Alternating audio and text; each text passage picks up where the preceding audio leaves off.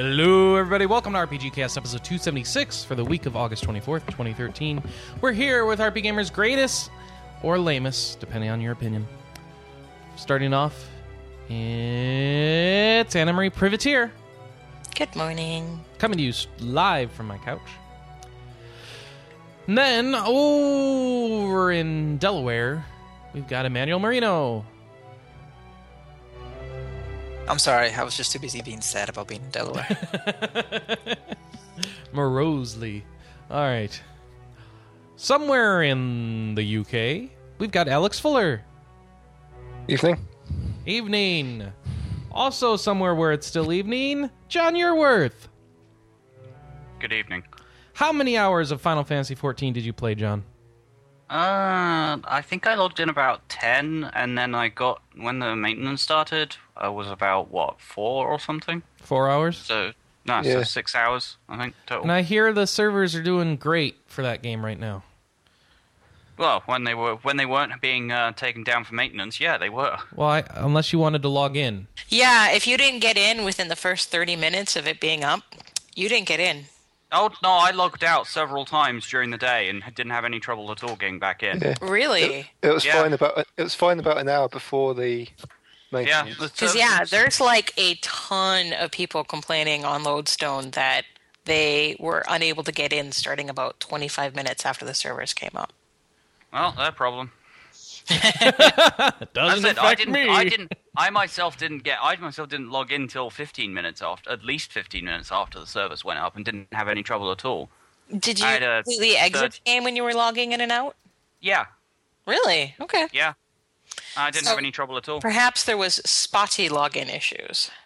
Yeah. Well, considering uh, some of the other um, MMO launches that I've been in, this has probably been one of the smoother ones. I, I, it's smoother than the previous version of this game. I can tell you You'd that. think they, yeah, you'd think they would have had experience given they um, you know, did this already with this game. Yeah, but Chris, you could never have enough oomph for everybody that wants to play at the start. But they knew how many people wanted to play the first time. Um, They had time to get that oomph. yeah, it's but a little different when you're relaunching. You should already have the servers. No, the problem is, is that you're there is no monetary value to ramping up to that point because in two weeks they- you're not going to need it. I'm in- saying they should have already been at that point. Because no, they- I'm saying that it's not monetarily worth it for them to be at that point. and they never bothered. All right, fine. Bleh. All right, I'm Chris Privateer, and uh, this is RPG Cast. Funitmon in the chat room wants you to know that his jaw is still numb from going and getting a filling in it. So that if you want to contribute, RPG news. yeah, if you want if you want to contribute to awesome chat like that, join us live rpgamer.com slash live every Saturday at 9 a.m. Pacific, noon Eastern, where we bring the latest RPG news to you. So let's get it underway with what we've been playing. John has been playing Final Fantasy 14. How's it going? Is it suck? Is it great? Is Well, it's been going pretty well. yeah? Well, then again, I, I, the, since I've I, uh, just loaded the, the character that I was playing in Open Beta 4 up, so just sort of just continued on, really. Um, did the other two of the. There are three st- sort of starting dungeons that you do as part of the story quest, and I had already done one of them during Open Beta, so I did the other two today. Queue times weren't too bad, considering damage classes are currently outnumbering everybody else by a factor of like 5 to 1. Um, other than that, yeah, fine. Good. Were those uh, level 15 ones? Yeah, level 15, then level 16, then level 17. Yeah, I know. Yeah, I'd done the first one at the end of Phase 4. So generally, what would you say is like the big shift in the game versus how it was the first time? Uh, generally, I'd say the UI, um, just general gameplay things. The the UI in the original was was based off uh, the one in Final Fantasy XI, which of course was designed and implemented in 2001. So it might have been okay had the game been released in 2002, but it wasn't. Game was released in 2011, which is a problem. Yeah. Um, I mean, obviously everything else has changed. The um, the landscape is only broadly the same. Um, and uh, the quests are all different and stuff. Um, but yeah, I'd say the UI. Probably. You'd say the UI? Okay. So, um, one person was telling me last night the big difference is just having content to do versus the first launch where you kind of ran out of things to do or it was all the same stuff over and over again. Um, yeah, the, the first one I think did have a random event system, but it was poorly implemented. Uh, they've they've taken the, they really have kind of taken the concept of um, uh, uh, public quests from stuff like Warhammer Online and um, uh, Rift, and done something with that. So there's always those to do. And one of the big uh, temptations with MMOs nowadays is to make them more like, you know, basically clone World of Warcraft. Do you feel like 14 has done that in any way with this relaunch? Sorry, what was that? One of the big things for MMOs to do nowadays is to essentially clone World of Warcraft in many ways. Do you feel like 14 has done that in this relaunch? Well, the other thing I suppose you could say is World of Warcraft like is the fact that you still have a numbered action bar. And playing a caster class generally involves a bit of standing around waiting for cast bars to fill. They're not not very much, but you know, it's. I don't know if you can really call that World of Warcraft esque though, because there are basically every other MMO bar a couple has done that since like 2004. Well, what about like things like quest icons on the map and and I don't know the way progressions of the story and whatnot works? I mean, it, does it feel kind of wow how they lay out their quest system, or does it feel Final Fantasy eleven like, or or is it its It- own thing? It probably has more in common there with um, uh, World of Warcraft than the original. I mean, because I mean, look at Final Fantasy XI. Final Fantasy XI had no mini map. It had no quest markers. Uh, any markers that you set on the map were ones that um, uh, ones that you set yourself. Um, the quests in Eleven were obtuse, to say the least. um, you know, it, it generally it, it, it, at least A Realm Reborn has sort of embraced modern design philosophy.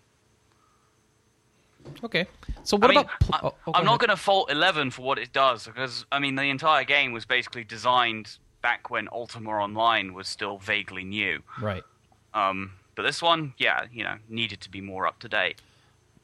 So how about the player economy? One of the other issues with 14 when it was out was, you know, there was no auction house and it was extremely difficult to like sell items and pass items along and Um, find what they've still wanted. kept the retainer system, which I think functions as a blind auction house.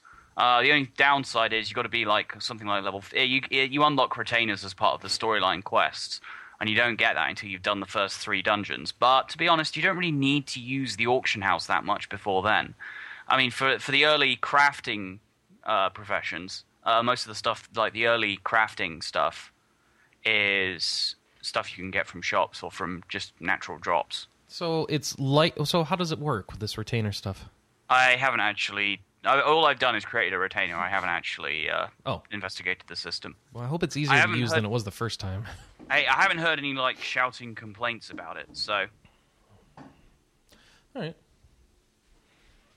So I'm going to be jumping into that game later today when the servers come back up, as will Anna, I think. Right, Anna? That's the plan. That's the plan. And I gotta me. well, Oh, you guys are gonna be, you guys are going to be playing on Leviathan, right? I have no idea. Uh, last I checked, I couldn't make a character on there. Uh, was that during Beta Four? Yeah. Because they locked out most of those due to high populations. I think they have started to relax them again. I can't remember. Yeah, I mean, if it doesn't come up in your list, you just refresh it a couple times, and chances are good it'll come out. Hmm. Okay. So let's see. The um, next person. Oh wait, did you play anything else, John? Oh yeah, the other stuff I've been playing. Um, yeah, the rest of it has been weird stuff. Um, Saints Row Four.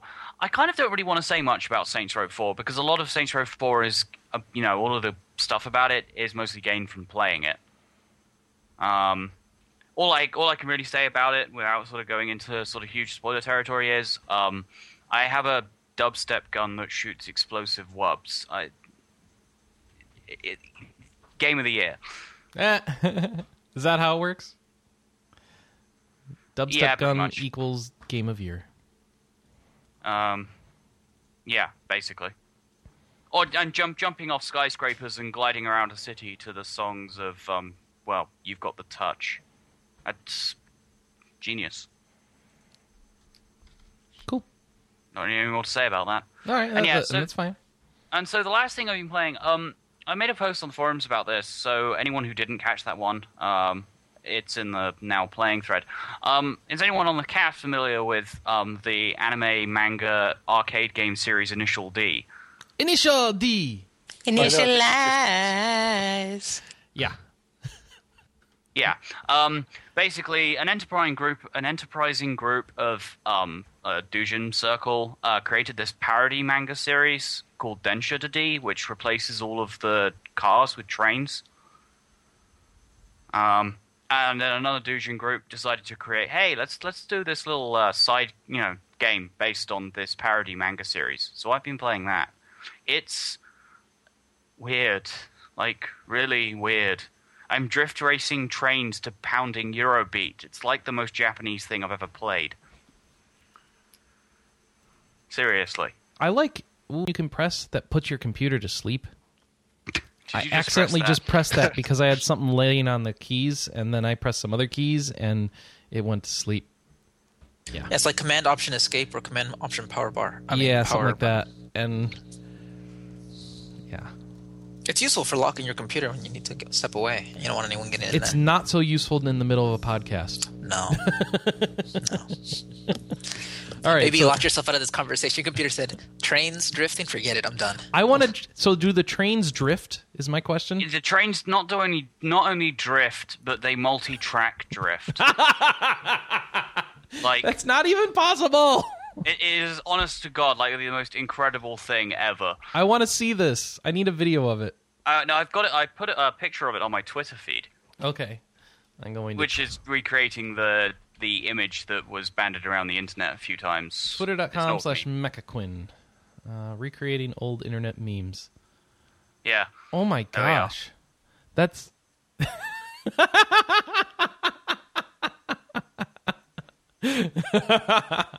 I love it. That's great. It is. It's say it is honestly like the greatest thing ever. you, you will never be this awesome. You know, I had seen that meme in the past, and I never understood what it was saying or what it was about. Yeah. The, the, well, the trans the, the translation you just says um, uh, multi-track drifting. The actual literal ja- translation is double-track drifting. But That's great.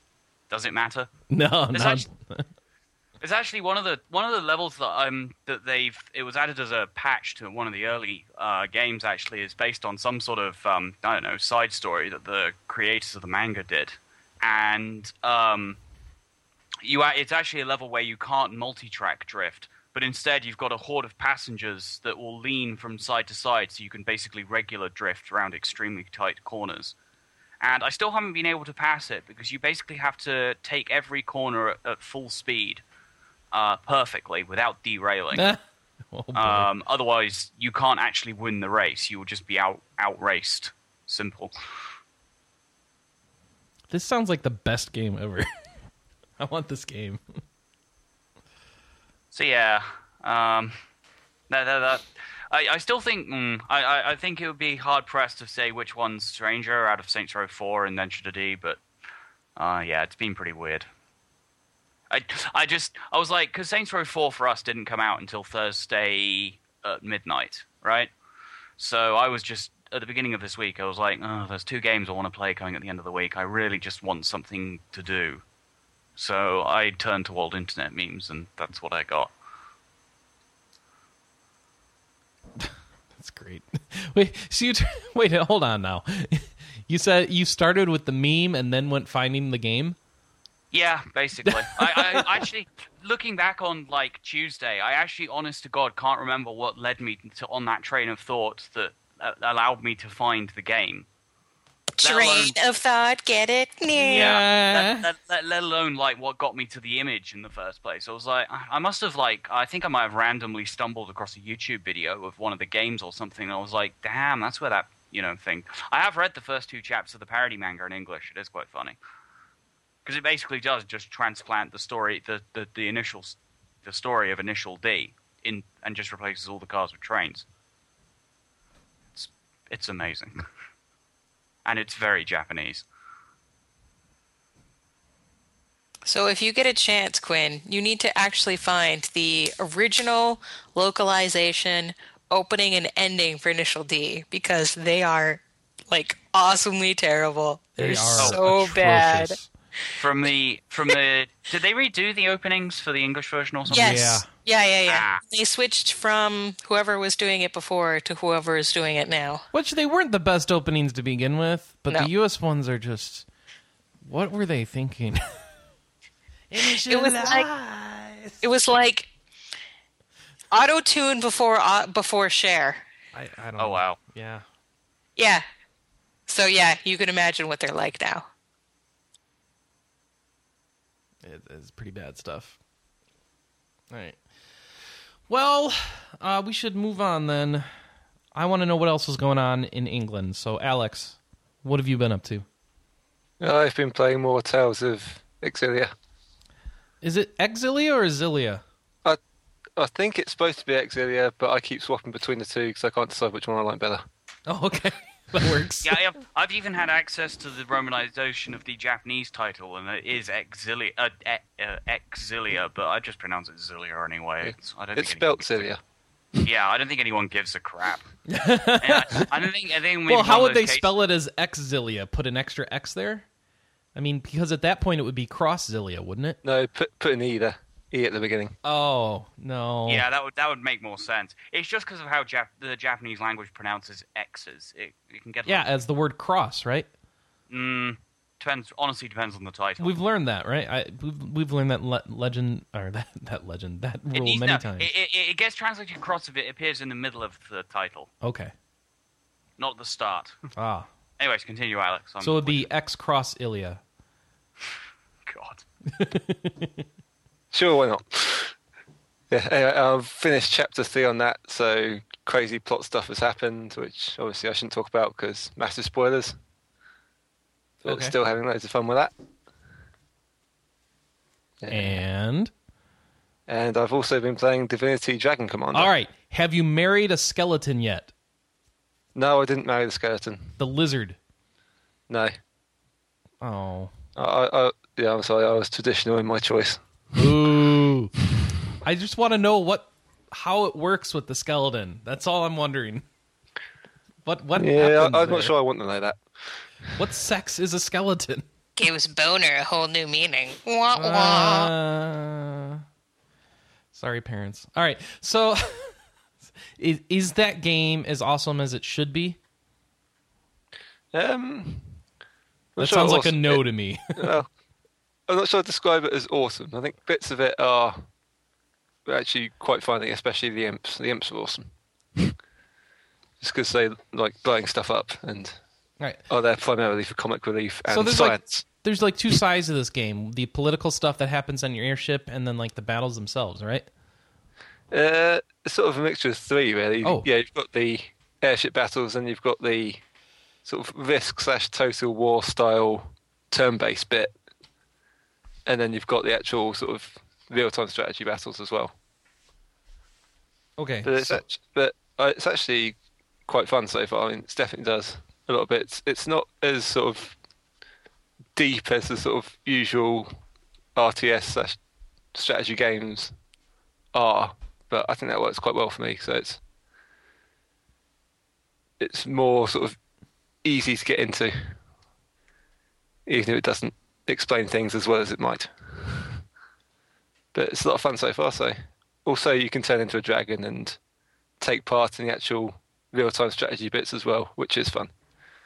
do you need to do that to really win and do well? Um, you don't necessarily need to, but it's a massive help. Yeah. You have to, I think you just basically have to be very good at real-time strategy to not have to use it. And what about like the risk stuff? Um, I haven't got too far, and I'm playing on a not particularly challenging difficulty level because I suck. Cause, basically, because I suck. Okay. But that's that seems to be quite decently balanced. Good. I mean, the only the only thing is the real time strategy bits can be a bit easy if you're using dragon, but you can only actually intervene in one battle every turn. Oh, so you so have if to pick fight- which so one is most important then. Yeah, if you're fighting on multiple fronts, then yeah, you might have to sort of let your army deal with the other battles. Uh, so does any part of the game not feel as good as the other parts and like is holding it back? Um, not particularly. I mean, the, the sort of political stuff is fairly basic. Sort of you, you get a sort of yes no choice about implementing something, sort of like gay marriage, which sort of half, half the politicians will agree with, half won't, and that will sort of affect the how much each race approves of you. Mm-hmm. So that's but so that's sort of a bit fable-esque, although actually a bit better than Fable because it's not quite stupidly evil or stupidly good, but poor. So that's fun. Also, the other thing that's got pretty good voice acting as well, because they've they've actually used the same British studio that did so like Dragon Age, Xenoblade, and The Last Story. So that's quite good. Oh, that's good. Yeah. All right, Dragon Commander. Should I pay full price for it or wait for it on sale? Chris, you're not gonna play it right now. Let's be honest. Uh, that's true, but I just want to know. How about this? You know what I say with uh, digital with digital goods Yeah. is um unless there's a massive sale, don't buy it unless you're gonna play it immediately, because you know the store is never closed. You always have access to that digital good. So uh, why purchase it and then sit on it for like a year and then later it drops in price anyway? Sure. Uh, I guess I'm trying to get at should I buy it now, Alex, or should I wait for it on sale and when I've got time later? Um, I'll probably wait for it on sale just Wait for it- because Okay, Yeah, but I'm just saying, even if it was worth it, you. I mean, I thought you had a bunch of stuff going on. I do. So um, I was just saying, even if it's good enough to buy right now, are you going to play it then? It's not even about like waiting for price drop. It's more like with the digital store, if the price is consistent between now and a year from now, what difference does it matter if you download it now or download it later? Yep. No, you're right. And who knows? In the mean, in the in the interim, it might even drop in price, so you may end up saving money in the meantime.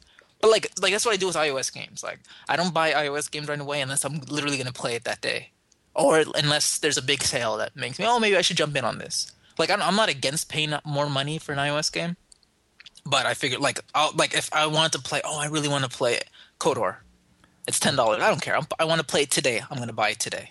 But if I'm not going to play it that today, why not? But for for those of our listeners who are actually interested in this game and do have the time to play it today, should they jump into it right now and pay full price, or should they just go ahead and wait a bit? Is what I was trying to get at. Not not just me. Yeah, I mean, if you've sort of not got anything else to play, then yeah, sure, why yeah, not? it's good. Okay, cool. I mean, it, it doesn't need to sort of. You don't need to sort of wait to drop to sort of yeah, yeah. That's good Oh, to hear. I wasn't That's good to implying hear. that it's a count bad something game. like that. But I mean, yeah, yeah, I think it only needs a small drop to actually be worthwhile if it's sort of something you're Yeah, yeah. vaguely looking at. So, Okay, all right. So it's kind of on the edge there. That, that's fair. It is That's like fair. a weird hybrid game. You got to ask yourself: Do you want like that sort of uh, stuff that you did on StarCraft Two, where you're talking to everyone on the Hyperion? Yes. And do you want to play Risk? And Yeah. do you want a real-time strategy game? And do you want to control a dragon killing those people with real-time? You know what I want? I just want the airship stuff. Honestly, Honestly, do the airship stuff and risk. stuff. Take out the RTS, and I'm all set. all right. Well, whatever. Um. uh, all right. So I've been playing. Uh, really, just a couple games this week. I've been cranking away on Disgaea 2 on my PSP.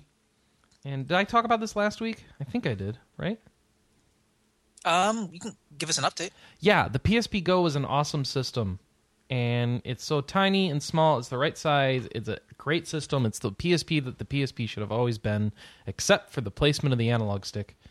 And um, I like it. So I've been playing Disgaea 2 on that, and it's been a wonderful experience. So I'm portable on the Disgaea series seems to be a big win. So if you remember, I was having a lot of back and forth, like should I get the portable version? Should I play the PS2 version? So far, portable has been a pretty good decision. So It's one of those games you sort of kick up on the couch while maybe Anna's watching a show. Yeah, sit um, next to her, play the- a game. Yeah, but the problem is when I get to Disgaea 4, um, there's no current portable version of that. so I'll have to go back to TV. Um, by the time you get to it, won't it be portable by then? I don't know. That's a good question. It might be if, if I if I play it like my normal rates. You're right. um, though I'm I'm kicking through Disgaea 2 right quick, so that game's going a lot faster than I thought it would. How are you liking the story? Uh, I'm I'm. It started off I didn't like it so much, and now it's getting to the point where I'm liking it more. Because I remember, like, the most common complaint of Disgaea is that the characters and the story was never as charming or as interesting as the first time through with Oh, uh, the as first Disgaea game. one, yeah, Yeah. yeah.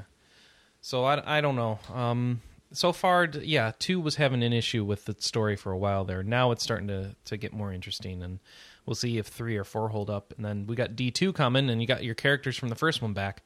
Um, yeah, and if you actually like the first characters, uh, pick up Infinite or watch a playtube of Infinite, a playthrough of Infinite on YouTube. Actually, is what I would recommend, um, so you can see what that's all about. Is that where you can drop the characters on the thing and they pop in? Infinite? No, that's that's Disney Infinity, Oh, that would have been a little bit more interesting. which I would like to proudly say Anna and I have not gotten into. We have not bought into Infinity and plan not to Why not? Because we're we're a Skylander household, and quite frankly, one of those cash sinks is enough. I think.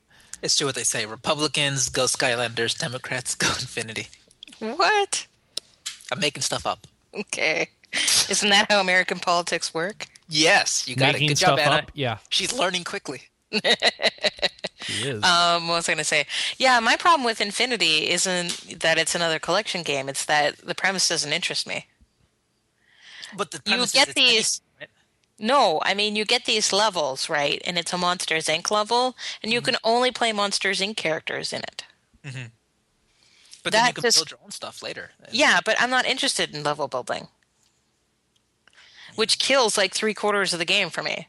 So it's just not a game designed for me, and I'm Yeah, it's okay like with the, all those people who were talking about, oh, Planet, uh, Little Big Planet's like one of the most interesting creative games. But if you don't feel like building stuff, you're stuck with a bad platformer. no, it- yeah, it, but there's a lot of interesting user content out for LBP. Um, well, you'll be able to download user-generated content for uh, Infinity? Infinity too. Absolutely. it, is it as powerful? It's not. It can't be as powerful as LBP is, though. It depends what you want to do. Are people going to make entire other games in it? You know, Well, I, I don't know. What, what time will tell what, the, Well- what you can actually accomplish with it. despite that interesting stuff being out there for a Little Big Planet, I was never able to get back into it and and try any of it. So I I dare You know say what? it's not the game for me. I don't really like u- user-generated content all that much. It's so hard to find anything that's actually worth worth it. Well, I mean, yeah, no, you're right. It because you, you end up Playing a end up of- having to cross-reference three different websites and find lists and and it's just such a hassle. It's like doing work to play your game. No. Eh, all right. You getting into Infinity? No. No, okay. All right. The other thing I've been playing is more Hearthstone. Um, and Anna and I, I think, have discovered that the hunter is way overpowered in Hearthstone. And uh, that makes it hard if you want to play any of the other classes for your daily quests. So I was grinding away on the priest class last night, and just getting owned by endless strings of people playing the hunter class and just destroying me.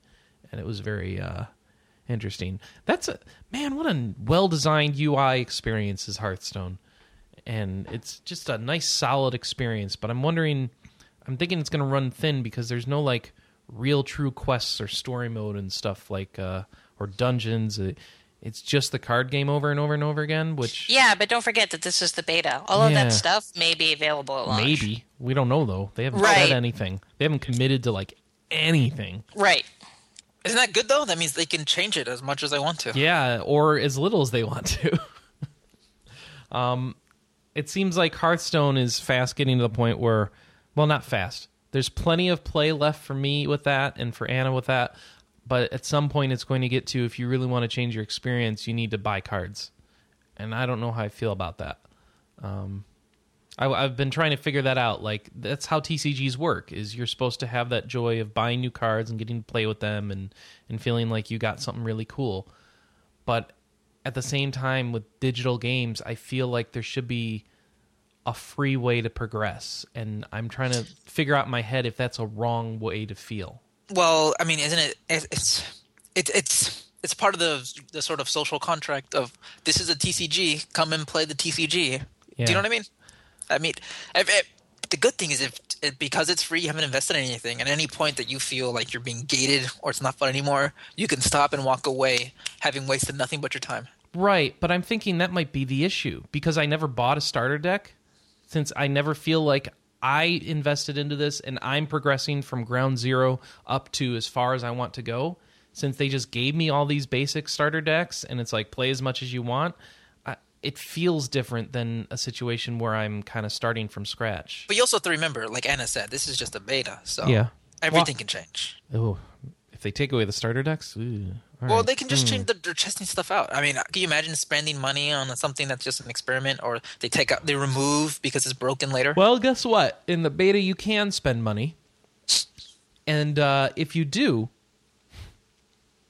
no, all the things that you get by spending money, you will lose when the real game comes out, and you will be given an equivalent amount of in-game gold currency, um, which is a currency that doesn't exist in the game right now. It, it was, we're assuming it would be like um, the currency you have to convert your money into in order to buy packs in the future. Right now, it's just actual dollar signs on the store, um, and you'll just be able to use that currency for whatever you want when the game launches. So, um, I don't know. That's kind of weird to me. It's like spending money on all these card packs, and you could end up getting less value for your money later. Does it make sense? No, no, you don't care. All right. I don't know. I'm just thinking it's weird how we all. I don't know. Maybe it's just us, and we have to get over this idea that everything needs to be permanent. The sense of permanence to everything we buy. Well, but gosh, with the TCG, there is permanence. I know it's weird. This is so strange. I, I, I, that's why I'm trying to figure it out. It's like, what part of my feelings here are just me being old, and what part of my feelings here are like, well, there's an issue here. And well, I'm glad that they're trying this out now before Titanfall. Um, not Titanfall. Titan comes out. good point. No, you know, you can tell though they're experimenting with ideas. They're they're experimenting in the WoW shop. They're seeing what works as design. I mean, hey, let them get this experience now. I think I just want Hex to come out already so I can play it. Hey, hey. All I know is I can't wait for Blizzard Dota to come out. Mm, yeah, keep waiting on that. Well, they are fighting a little bit of an uphill battle now. Yeah, Wow. considering you know all the Blizzard characters are essentially in Dota 2. They had a small window to launch that, Yeah, they where they could it. have like got some attention, made a little bit of money on the side. Yeah, that that's gone now. I think. Um, Manny, you been playing anything? Uh, I've been checking out some of the GameCube games I got. Uh, unfortunately, the GameCube is really finicky. Um, with uh, reading discs that have been scratched up, it'll Oh. just shut down. and It'll just be. Do you have a disc will no Wii that you could read. try them in? Uh, not on me. No. Ouch. So, but it's weird though. Like, uh, some of the games are just some are like scratched to hell and they never break down. Some are like just slightly scratched and I'll be like, I can't read this anymore and just stop. Ugh. So it's playing this. I'm like playing the bat. You know how like one of the big complaints people have about uh about free to play games is that not so much that I have to pay for a game, but that you make me think about the money aspect of this game more often than I should. yeah, So I'm thinking about money more than thinking about the game. So that's the problem here now is that I'm thinking about well time to save before this thing uh, this thing will randomly shut down on me. Okay, I need to save. Has it been long enough? I should probably save. Uh, I, think I should save. so I'm not even really enjoying this Hulk game anymore, which is actually kind of it's actually kind of fun and silly. You can see how just running around breaking stuff is fun, but I'm always thinking about I should probably save. Oh, was Is that like the good Hulk game where you get to blow everything up? That Yeah. people were talking about. I didn't realize it was on GameCube too. I thought it was an Xbox game. no GameCube too? Sweet. it's fun. Good stuff. Um, what else? I was gonna get some. I was gonna get into XCOM, the Bureau, the Bureau XCOM Declassified, but Oh, you were. How after well, I, you know, this is I mean, why I you, said you usually don't jump on new releases, so. uh, it seems like it was gonna drop pretty quickly. Oh, okay. But it, after hearing how disappointing it was, I decided just Well, that would be why it drops pretty quickly, I guess. unfortunately. But it's sad, you know. Um, it's like I was saying about Dragon Age 3. People think I'm being like harsh on Dragon Age 3, but it's more like you can say all the right things. Talk is cheap. You have to actually deliver. And leading up to XCOM, the Bureau, they had that campaign, Erase the Truth, which li- which actually has nothing to do with the game itself. Ooh. You know that Race to Truth campaign, The live don't, action. I didn't see it. Um, but it, it's been going around. People have been enjoying it, and that thing has nothing to do with the game. Uh, and, and in interviews and previews, we're like, yeah, we try to get to the root and history of XCOM, and we like we, you know, we're in there. You fans of the of the series will really see some gems and you know get some answers that they've always wondered about, and you know all this stuff. And they say they? all the right things. Absolutely not. Oh, Not even close that's terrible. like there's this like I was watching like one of the cuts like one of the offending cutscenes on YouTube that they were talking about, and it's like straight up this guy has this big speech about we've been the bureau was was created to defend against the Soviet invasion and like organized resistance groups, but now we have a bigger threat. And then at the end, welcome to XCOM, and like so they basically just changed the name to XCOM because Oh, there's a lot of because in that game. wow. That But you know, they were saying, "Oh yeah, you're gonna research some stuff. You're gonna walk around your base. It's gonna feel like real XCOM." And you walk around the base, and there's nothing to do. It's really. But you know, the interesting thing is that um, when I was at a GameStop the other day, I'm in the mall. I always like, peek into a GameStop to see if they haven't. You know, just I'm curious, and um, there was a, the new issue of Game Informer was there, and they actually have a full feature spread on Dragon Age Three, and actually showing some stuff off. And it's like, see, that's what I wanted to see. I, I was sick of their talk. I actually want to see some stuff, and Dragon Age Three looks pretty interesting based on that feature. Really, it seems like a really open world, almost like a dragon. Almost looks like Monster Hunter with people hiding behind rocks, sneaking up to a dragon. You know, we actually have a story later that there's a, a tie-in. I don't know if it's a mobile or web game for Dragon Age th- Three. Um, I don't know if they talked about it. Dragon Age. Heroes. Yeah, Heroes of It's- Dragon Age. It's like a free to play game where you buy characters to do little adventures. Hmm. Squad-based combat game with addictive hero collecting and engaging quests. Says Addictive EA. hero collecting translation. Pay for it. Pay for it. Yeah, I'll play it though. When is Mm-hmm. that coming out? Who knows? Soon. Later. Later. But if it's coming out soon, how can it be? How tight can it be? Yeah, good point. So Dragon Age Three is going to be awesome. Well, it's more interesting based on actually. it's got a all- chance, doesn't it? I really feel It like looks it's a got lot a more better interesting. chance. Yeah. I'm actually once I saw the feature and I saw the screens and hear what they were actually doing, it goes a long way from CG cutscenes and a, and like a bunch of developers looking at the camera saying, "No, for real, our game's gonna be awesome, for real." you know, all the things we did wrong, we got it right this time. Every single one that we got wrong is now right. It's gonna be awesome. By the Bureau, the cl- the XCOM, the classified. Terrible. All right, that's all I got. Hmm. Okay. And that leaves, but definitely not least, Anna Marie Privitere. Um, I'm a little bit of more of the same. So I'm playing more Mario and Luigi Dream Team. I finished the desert. I got the ability to pull up beans, so I've been running around getting all sorts of beans, which um, kind of breaks the game. Does So- anybody have any idea what Anna's talking about? no. So, as I was about to go into, there are little X's on the ground all over the world. And once you gain the ability to go underground, you can pop up underneath an X and gain a bean. Now, the bean increases eh, whatever stat it's associated with by one or two. And so basically, normally you you only get a. Mr. Bean?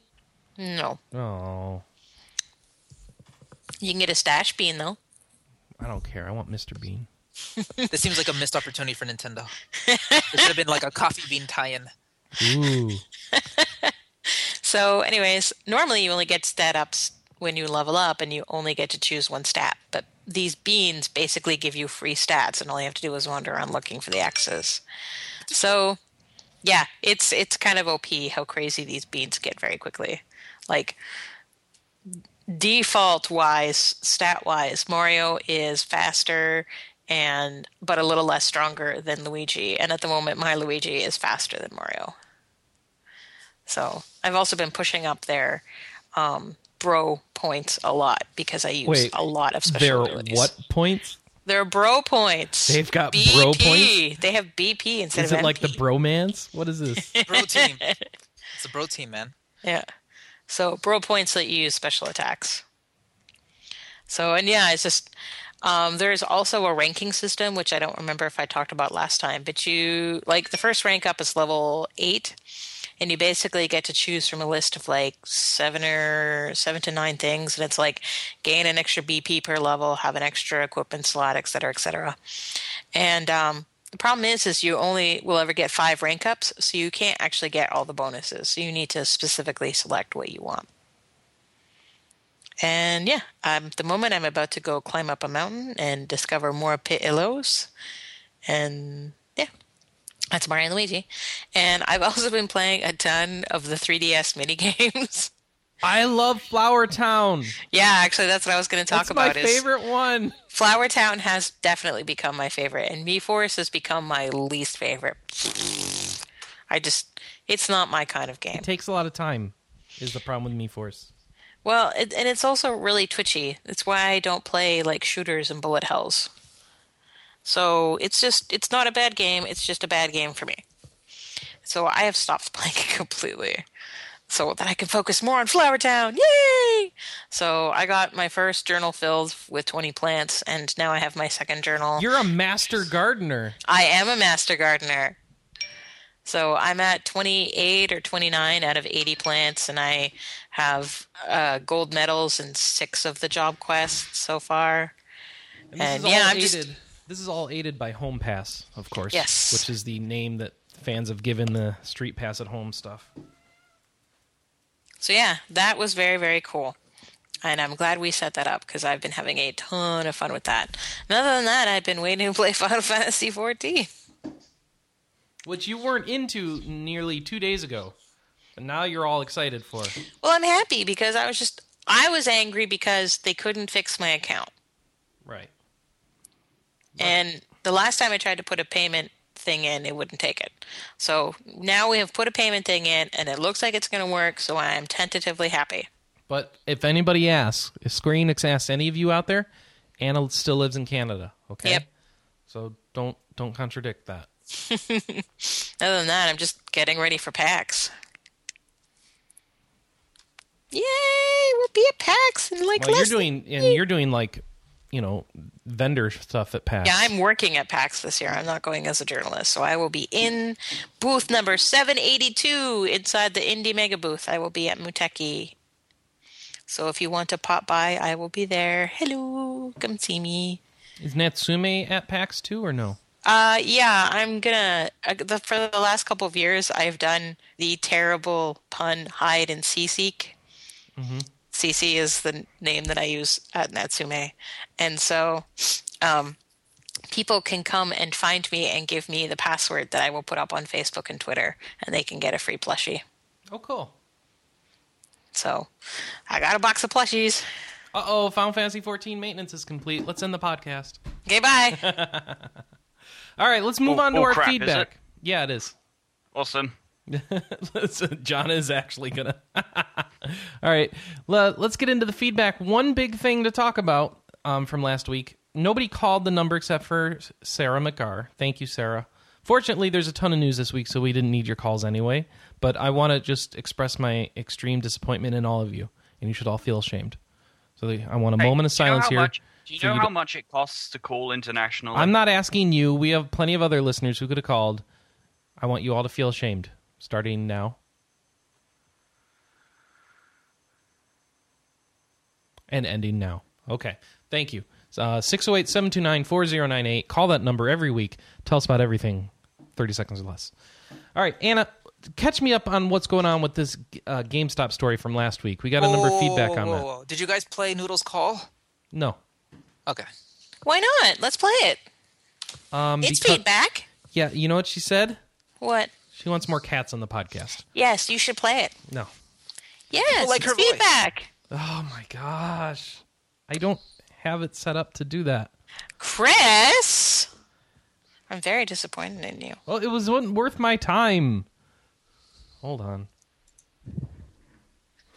Do, do, do, do, do, do, do, do, So when you do do, call in, make sure it's worth playing. Yeah, I'm still unable to obtain the world list. Oh, Thank you for I'm waiting. of- Your call I'm is important to us. logging in, Please hold. so- I'm working on it. Do, do, do, do, do, do, do. Well, and I suddenly went from queue position 82 to logged in. So, yeah. Your call is important to us. Please don't hang up. Do, I should probably invite you to the link mm-hmm. show. Actually, it's Anna. Jill. I'm too poor to do Kickstarter stuff, but I do require more cats on the podcast. Okay, thanks. Bye. There you go. That's an idea. There you go. Kickstart- Feedback. All right, there's your feedback. Kickstart cats. Totally on the worth it. Kiss, Chris. I'm gonna chip in five bucks for more cats on the podcast. Can we have a cat starter? Anna, quick, Chris, remove that from the podcast. That's a million dollar idea. Um, no. Cat starter. What does that even mean? Shh. Oh, that's interesting. Apparently, Michael wakes up as soon as the 14 maintenance finishes. What does he have an Strange, RSS that, thing? really. Yeah, He probably did, has he probably probably has an alarm set. yeah, he has like an RSS feed port, ported into an alarm clock to wake him up when the maintenance is over. Well, the maintenance did have a, a, a suggested um did say they- that they were doing it. It Oh, had a okay. complete time, so Weird. For people not aware, Michael is Michael Tidwell. Yeah, I can't get into Leviathan right now. This world is not accepting new characters. Yep. Ah. Still no good. We'll have to play on Sargento. All right, let's do this. Sargeras. All right. Well, we'll do it later. All right. So Anna, w- t- catch me up on this GameStop story because there's some news that came to light in the thread. Right. Okay. So here's the thing. This is- this is the- them- doesn't print games. This is the thing where GameStop was accused of reprinting Xenoblade Chronicles and charging eighty bucks for them. Okay. So what they were actually doing is they were getting the games from a company called GQD. And they weren't only getting games from them, they were also getting them from trade ins. So I was actually right about that, but this is uh, the piece that I didn't know about. So for those not familiar with the company, they've been around for almost 10 years at this point. I think they were first established in 2004 and they sort of really came to light in 2006. So what they do is um, once the runs of the once the publisher runs, however many of them are printed, have been sold out, they purchase the rights to print a certain number of copies on top of that. And the way that they do this is they actually pay for the entire print run up front. That is not the way that it is normally done.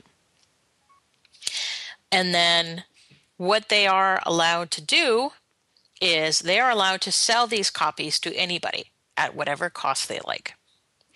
And so what they do is they go to GameStop and Amazon and all of these PlayAsia and all of these retailers and offer them X amount of copies.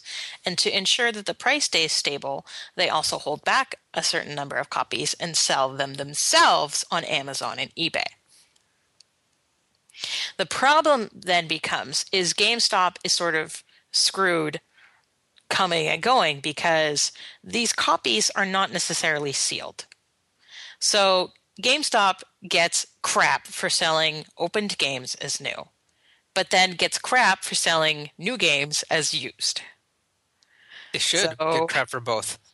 I mean, they're they're gonna get crap either way. I mean, f- from my perspective, these people are sort of they're they're making money hand over fist because because they're paying for the print run up front. They get to retain something like fifty or sixty percent of the of whatever the the copy retails for, which is crazy high.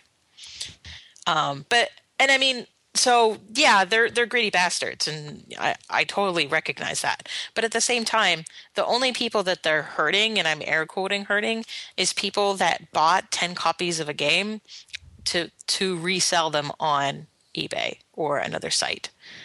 They're hurting resellers and collectors. And honestly, as someone who just wants to get a copy of the game, I couldn't give a lily flip about either of those brackets. So I'm sorry if you get hurt by this because the value of your game or the perceived value of your game goes up or down, but this is how it works. And honestly, I'm surprised that there aren't more companies like this.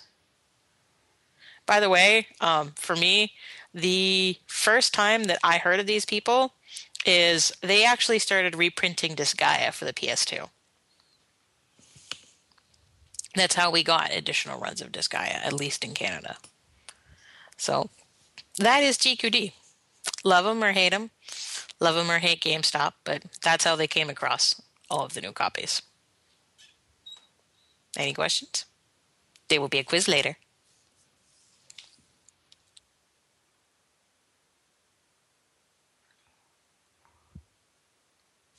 Newstime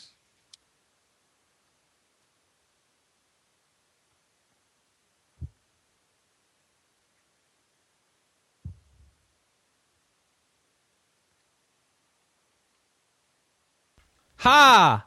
Mute buttons suck. All right, so okay, I was wondering. I want to go back and edit. it's like what's going? No, we're not going to edit that. I like awkwardness in the, in the show. so, so here's here's the thing. Um, we've got a lot of news. So you ready? You ready for the biggest story of the week? Rainbow Skies is coming out in PS3 and Vita um, on 2014. Right? Yeah. Everyone waiting for. No. No. So that's the. I don't know what that is. I Isn't thought that the biggest news of the week were the two expansion announcements. Expansion? Oh well, yeah, that probably is. But this is this is this is Rainbow Skies. It's the sequel to Rainbow Moon. It seems we are unfamiliar with sarcasm. Yeah, it, it does seem like we're unfamiliar with sarcasm. All right. So, uh, in addition to that, um, we have. Let's see. Sorry. We have. Um, oh, yeah. Anna, the next story is about you. So, why don't you tell us? What's Huh? your What? news? You have news. I do? Yes. Yes! Dragon Fantasy Book 2 has a release date. And that date is. September 10th? Mm-hmm. Yes. So it is actually part of like a really big sale that's going to be going on. Uh, actually, already started on Tuesday. And so, hang on, I can't remember the name of this stupid sale anymore. It's the Summer Blowout, I think it's called. So, summer select. Summer Select, yeah. The, so the Vita Summer Select. And so basically, this week and the next three weeks, there is going to be one, you know, highly anticipated Vita game coming out, and it's going to be, uh, I believe they're all fourteen ninety nine, and for PlayStation Plus members, they will be twenty percent off for the first week, so they will be eleven ninety nine. So, yay, release date! You can't yay something you're shilling.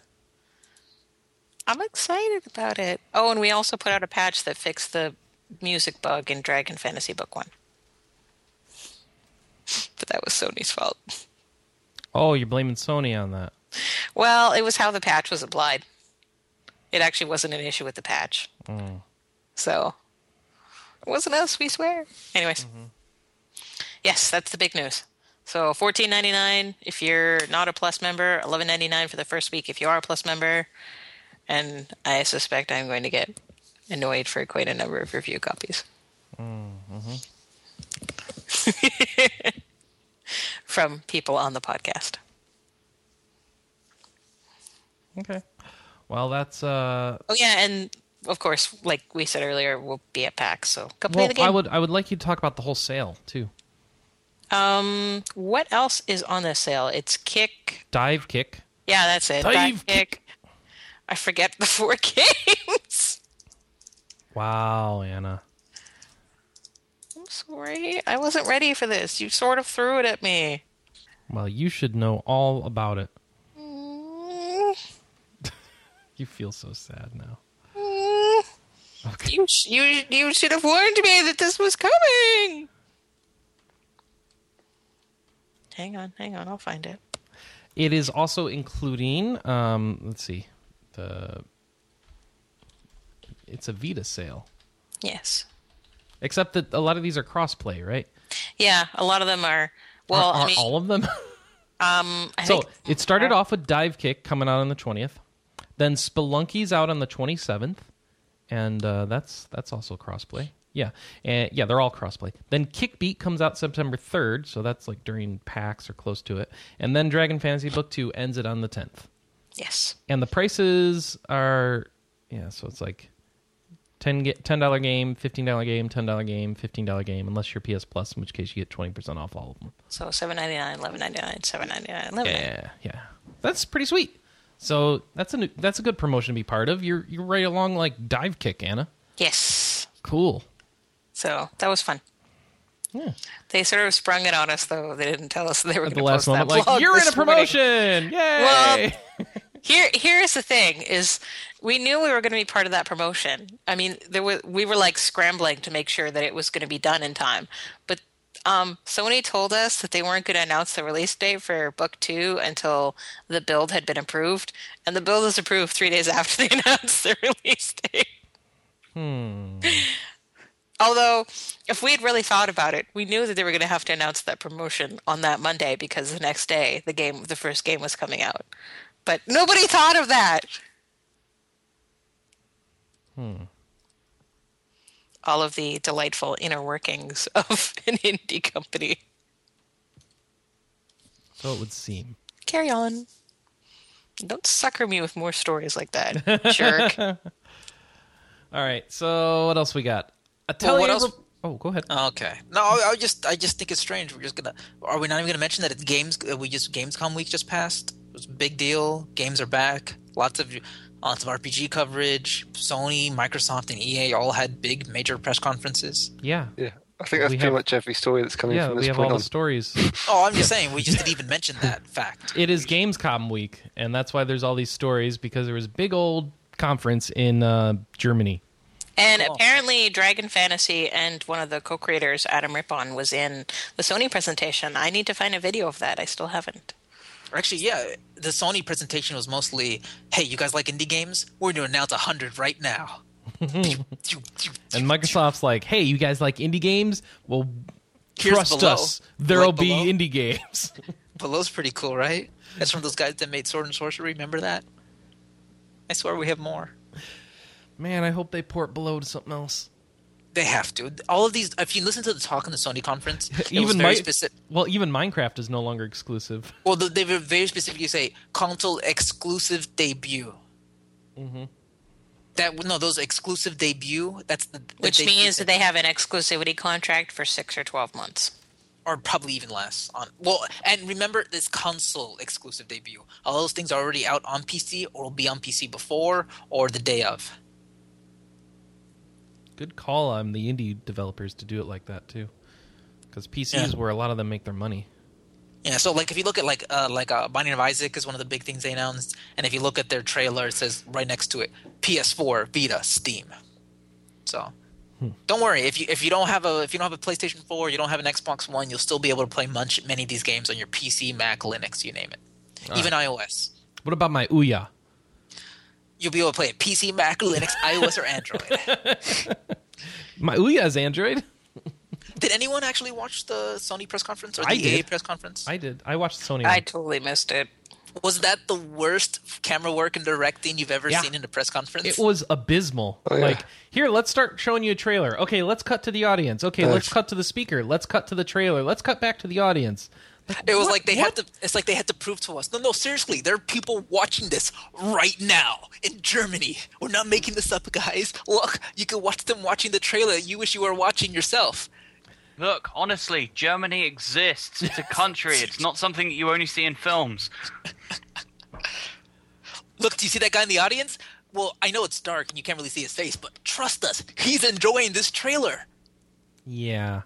It was really bad. It was an ex. It, was- it, the in the way the thing opened, it was like an art piece. It was like you could barely see. It was Ka- Kaz. Wasn't it um, um Yoshida, right? Yeah. You could barely see it was him. All you could see was the back of his gray hair, and he's sitting there watching the PlayStation 4 as he opens up some menus. And you're like, "Is that Yoshida? I guess that is." Like, not once did they zoom in on his face that he's actually Like- sitting there or anything. Oh, yeah. I don't know who that was. Um. yeah. That was the it was- Shuhei Yoshida. You think so? I think it was. Well, who cares? All you saw was his hair from the Exactly. back. It was so bad. Uh, did you uh, see um, Yoshida nodding off to sleep at one point? No, it I looked like it, didn't. didn't it? No, no, he did actually fall asleep. It's on his Twitter feed. During Oh, that segment. There was there was one segment where he fell asleep. That's good It was dur- during the sort of Q and A when David Cage was speaking.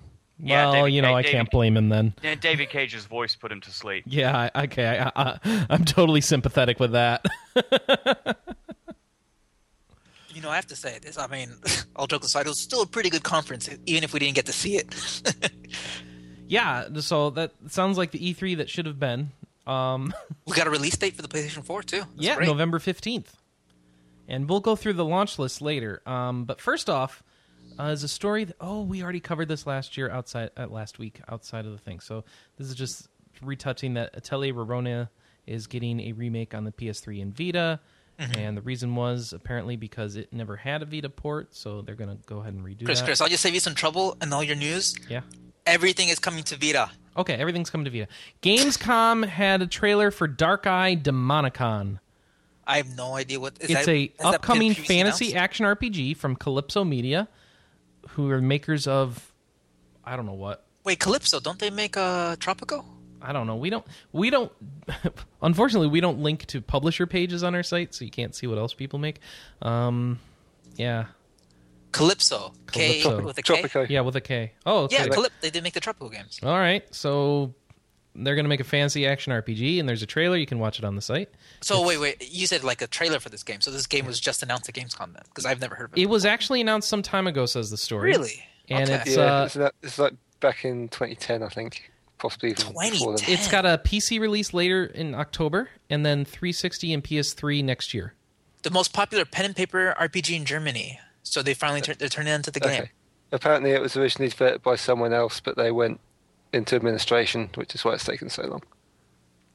Oh, that's interesting. It's coming out for Xbox 360 and PlayStation 3 next year. Huh. Yeah. We'll figure that out. All right. So Uh, let's that- see. that's the that's sort of the way things actually sort of happen with European developers at the moment. In that they'll sort of they'll make a Windows version first and then release the console versions. Yeah, but like not PS4, Xbox One. Yeah, yeah, it's probably not. Well, yeah, Yeah. probably not at this point. All right.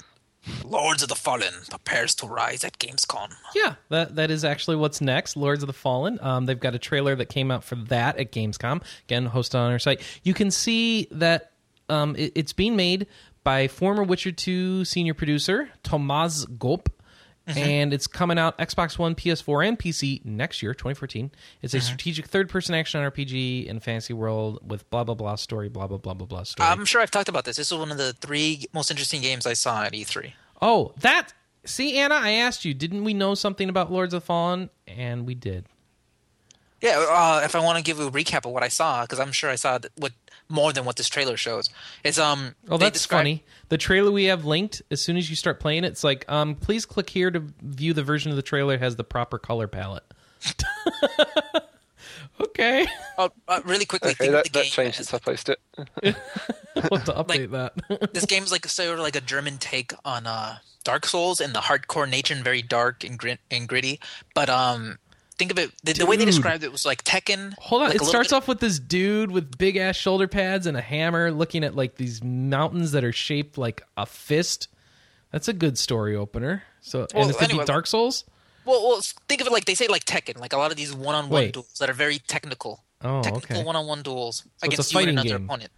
No, no, no. It's just more well, in a weird way. It sort of feels like that because it's it's not like we're like Diablo. We're going to give you waves of enemies. It's you against this really powerful demon or monster, or whatever. And if you're not careful, if you're not parrying, you're not rolling, you're not you know dodging his attacks, you're going to get messed up even by like a basic enemy. But you also have special abilities, sort of like in Borderlands. Like each class, which is determined by what weapon you pick up or weapon you're using at the time. Mm-hmm. They each have like a the the rogue can freeze time, go behind the enemy, get a backstab. The the I think the the paladin can create a mirror image of himself and send it across the room or something like that. And then the I should look at my notes. And the last one sort of uh, has a rage mode, and it's like like a, like a risky situation in this game will be you versus two enemies, and you have to, or maybe you versus three, or like maybe it's like all hell breaks loose. It's you versus five, and you got to manage these five guys, and you got to figure out how you're gonna take each one out. Maybe there's a range guy in the corner. You want to take him out first, and it's all very you know sort of like it's very tac- that's what they mean by tactical uh, action RPG because it really is just these sort of technical duels, and each enemy matters. Okay. So it's interesting. Like I said, it was one of the most interesting things I saw at the show. They were legitimately trying to do something new, which was was great. That was like a lot, a lot of what I saw was like a lot of uh, you know, this four, this three, blank six. So to see someone trying something new and you know taking some elements from some of their favorite games, they obviously liked Borderlands. They they like technical games like maybe a Tekken or a Virtual Fighter, and they clearly like Dark Souls. And if they can put it all together, it legitimately looks interesting. Okay. Sweet. So that's actually looking interesting. Unfortunately, the trailer has no gameplay in it. Okay, so I saw a bunch. You know what? Um, I'm gonna I'm gonna spill the beans right now for everybody. We um at RPGamer are working on a uh, we're working on something new, a new sort of podcasting. It's, it's still in beta. We're not we're not done yet, but what we're trying to do is we're trying to get. I I, I have a treasure trove on on my phone, on my on my computer of great audio interviews and just talks that we never had like a venue to sort of get out there to the public. And me and Mac have been working on something. We're going to get it out there, and you can listen to me talking to these developers, going as far back as like E309, and just these sort of raw, real conversations. You know, so it's noisy, and sometimes you can hear someone saying something awkward or silly or funny. But Yeah, I when I get the chance, for you that I need to show you how to log into. oh please send it over to me and Mac because we, we want to get this thing up and running. You already got Yeah, some we're going to use it for PAX, actually. I was talking to him about it already. okay, Yeah. so, So, we already laid the groundwork, and we already have some stuff up there. So you just want to like do some finishing touches before we launch it. uh, yeah, and I gotta I gotta import it into the GUI or or copy the feed over or something. So technical Cool. Uh, please Yeah. send me the info. I'd love to get it. But like, uh, the, I'll, I guess I'll guess I'll reveal the the name right now. We're calling it dialogue trees, Ooh, that's a great name.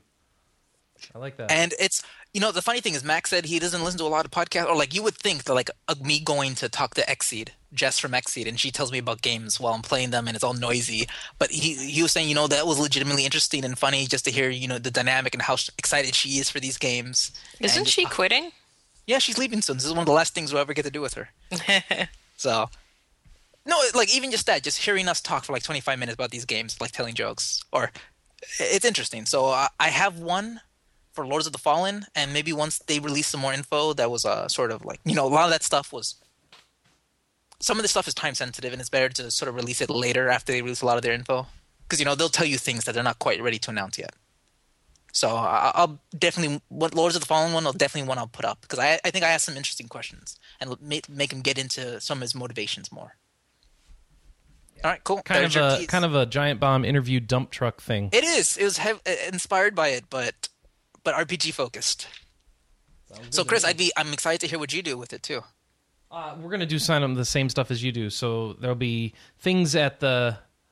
Uh, I think there'll be things at PAX that won't necessarily make sense for a video post, or we won't have the camera there, or whatever, and we'll we'll just do because they might be too long or something like You that. know, the We'll interesting though is that is that I'm sort of like anal about this kind of stuff in that I record every presentation and every interview and every everything I've ever attended since starting RPG Gamer, and I had the opportunity to. So it's not a lot of this stuff isn't even really like, oh hi, I'm Emmanuel Marino from RPG Gamer. Can you tell me a bit about your game? It's it's just straight up. I'm sitting down for an interview, put the thing down, start recording. so a lot of this stuff is like raw, just raw. Me and another person interacting about their game or doing the presentation and me asking awkward questions and then giving me awkward responses. And it's sort of i, I like how genuine it is. But cool. I'm sure yours is going to be more professional. Hi this is chris from rp gamer. Here for dialogue trees.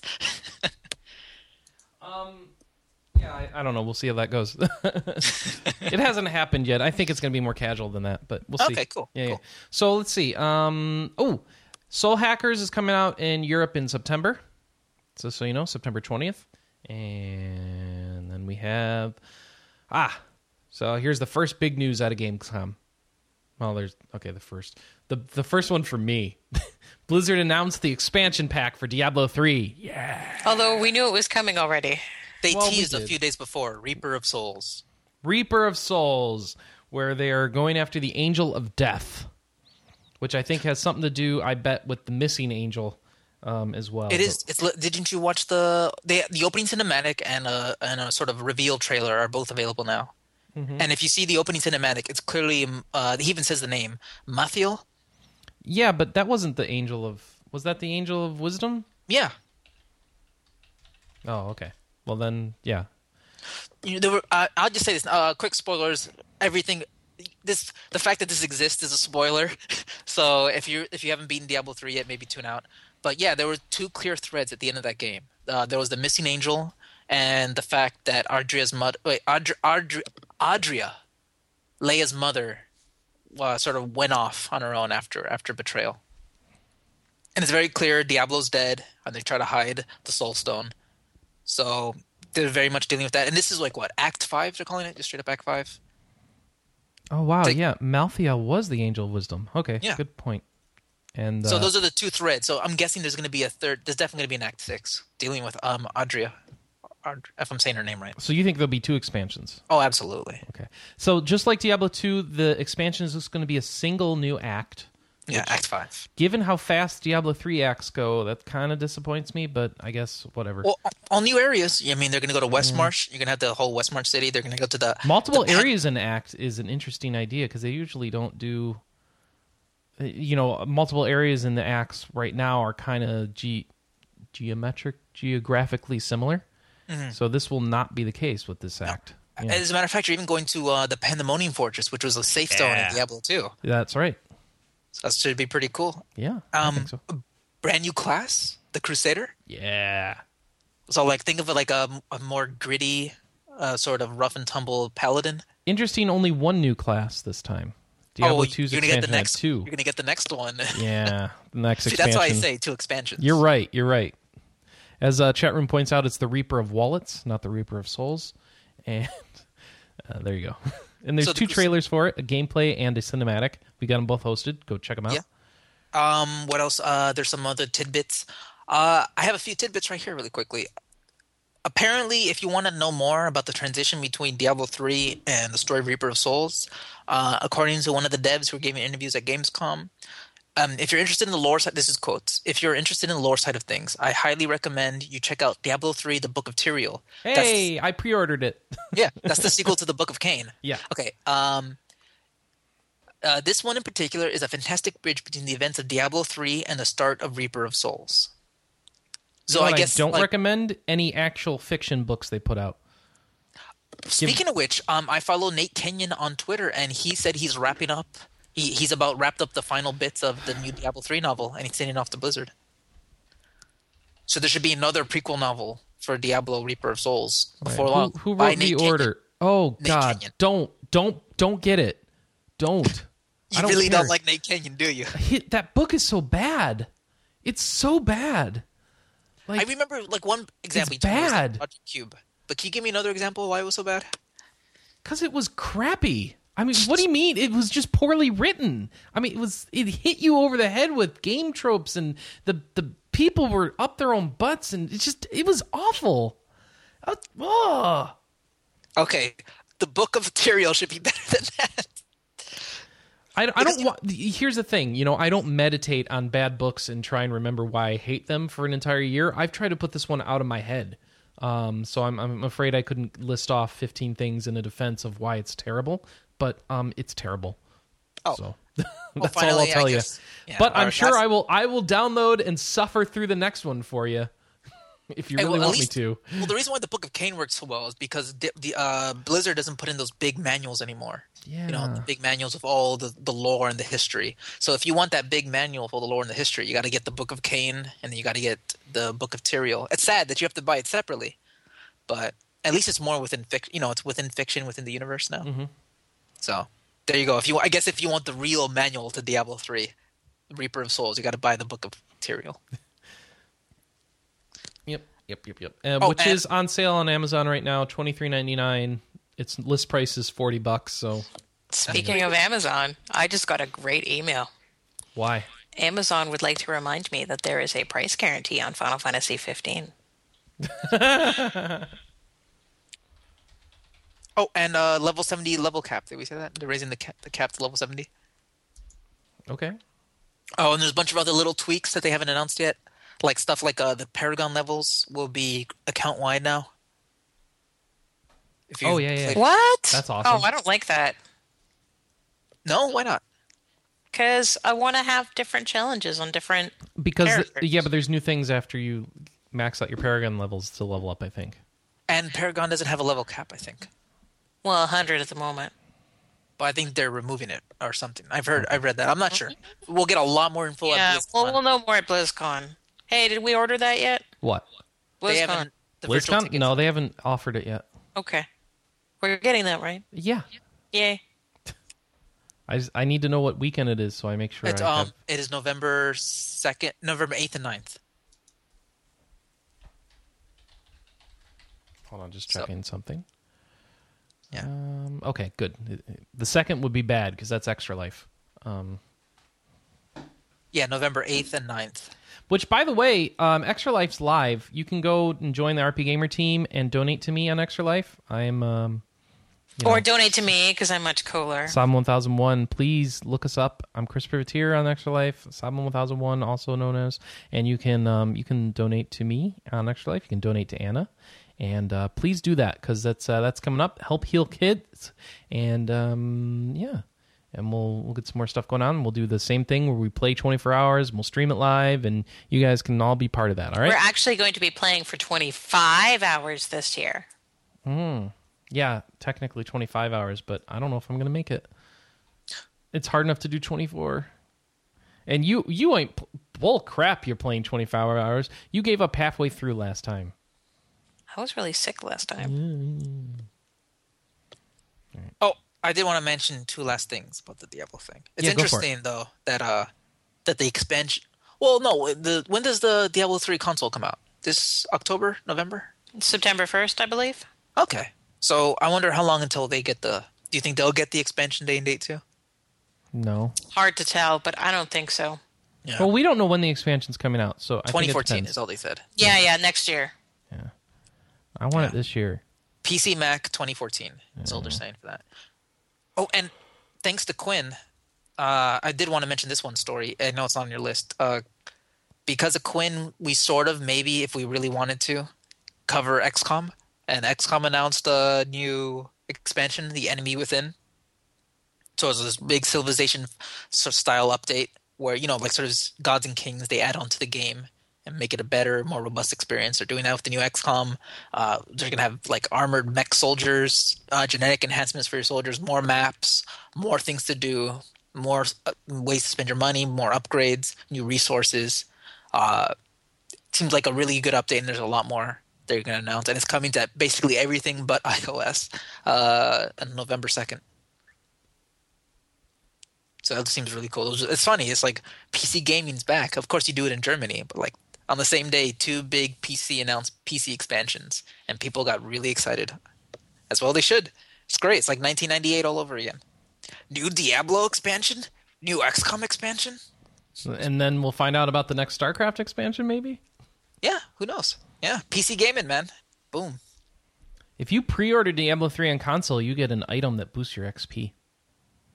The crown of something, right? The Infernal Helm.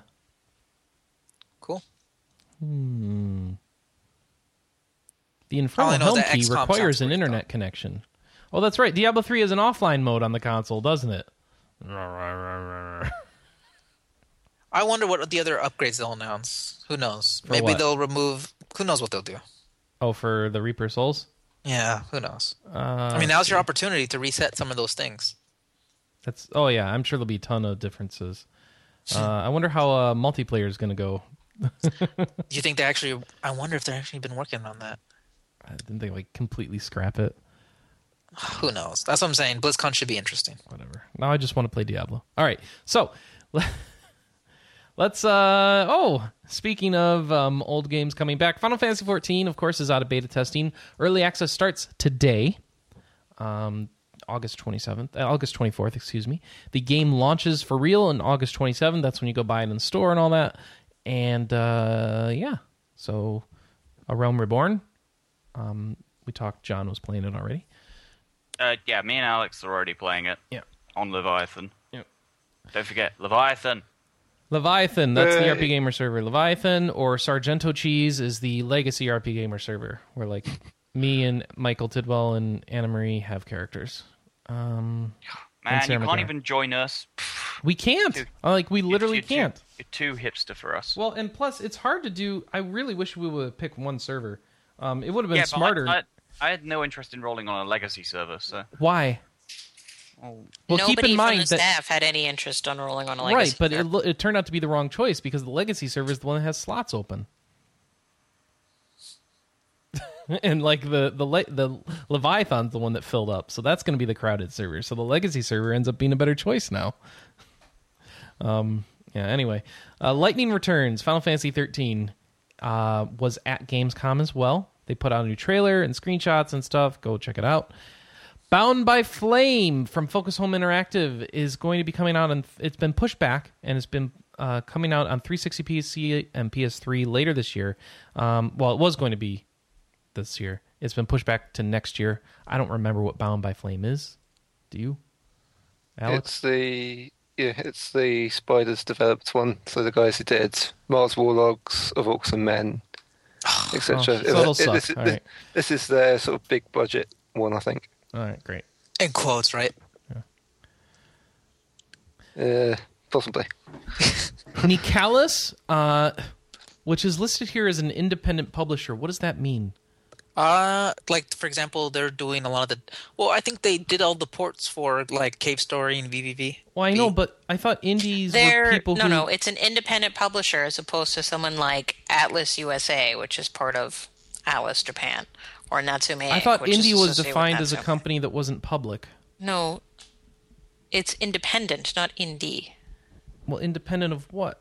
Oh, that's so A parent company. So Activision is an independent publisher now. Yes, that was the joke that we everyone was making. Okay. EA is an independent publisher. Yes, Okay, it's got a it. silly So, significance. Nicalis is a publisher then. No, like but there's EA tiny. It's like honestly, it's like five guys. So is the burger joint. All right. So Nicalis has announced they are teaming up with Kemco to bring out an RPG called Grinsia, G R I N S I A, to PC and 3DS. It's a 16-bit styled uh, turn-based JRPG. It, rec- it, came out on mobile platforms before, so I'm gonna say, be warned. it's a Kemco game. M- Yeah, mobile it looks ports. Like puts out a other game like game. every six months on the iOS, and then they port it to a different system, and someone else relocalizes it because Kemco's localizations are trash. I'm just gonna say, in general, these sorts of games don't turn out so well. So be careful before you go jumping on this. All right. Watch some reviews Really, and do you think a bunch of people here would gonna jump on it? Really? I don't know. I'm just saying. I'm covering it. So, uh, there's a new trailer out for Disgaea D2, the sequel to Disgaea 1. Um, they ignored Disgaea 2, 3, and 4. Those weren't sequels. This is the sequel, Disgaea D2. Uh, there's It's a trailer direct out. sequel. Yeah, it's a direct sequel. Sure. Okay, as opposed to the other ones. Um, yeah, well, uh, uh, Final Fantasy X too. Yeah. Well, uh, okay, but now hold on. Etna shows up in games like Disgaea 2, 3, and 4, Hey, and that doesn't does happen with other Final Fantasy. No, that's not the same Sid, though. So does Chocobos. Okay. Same Moogle. All right, I'm done.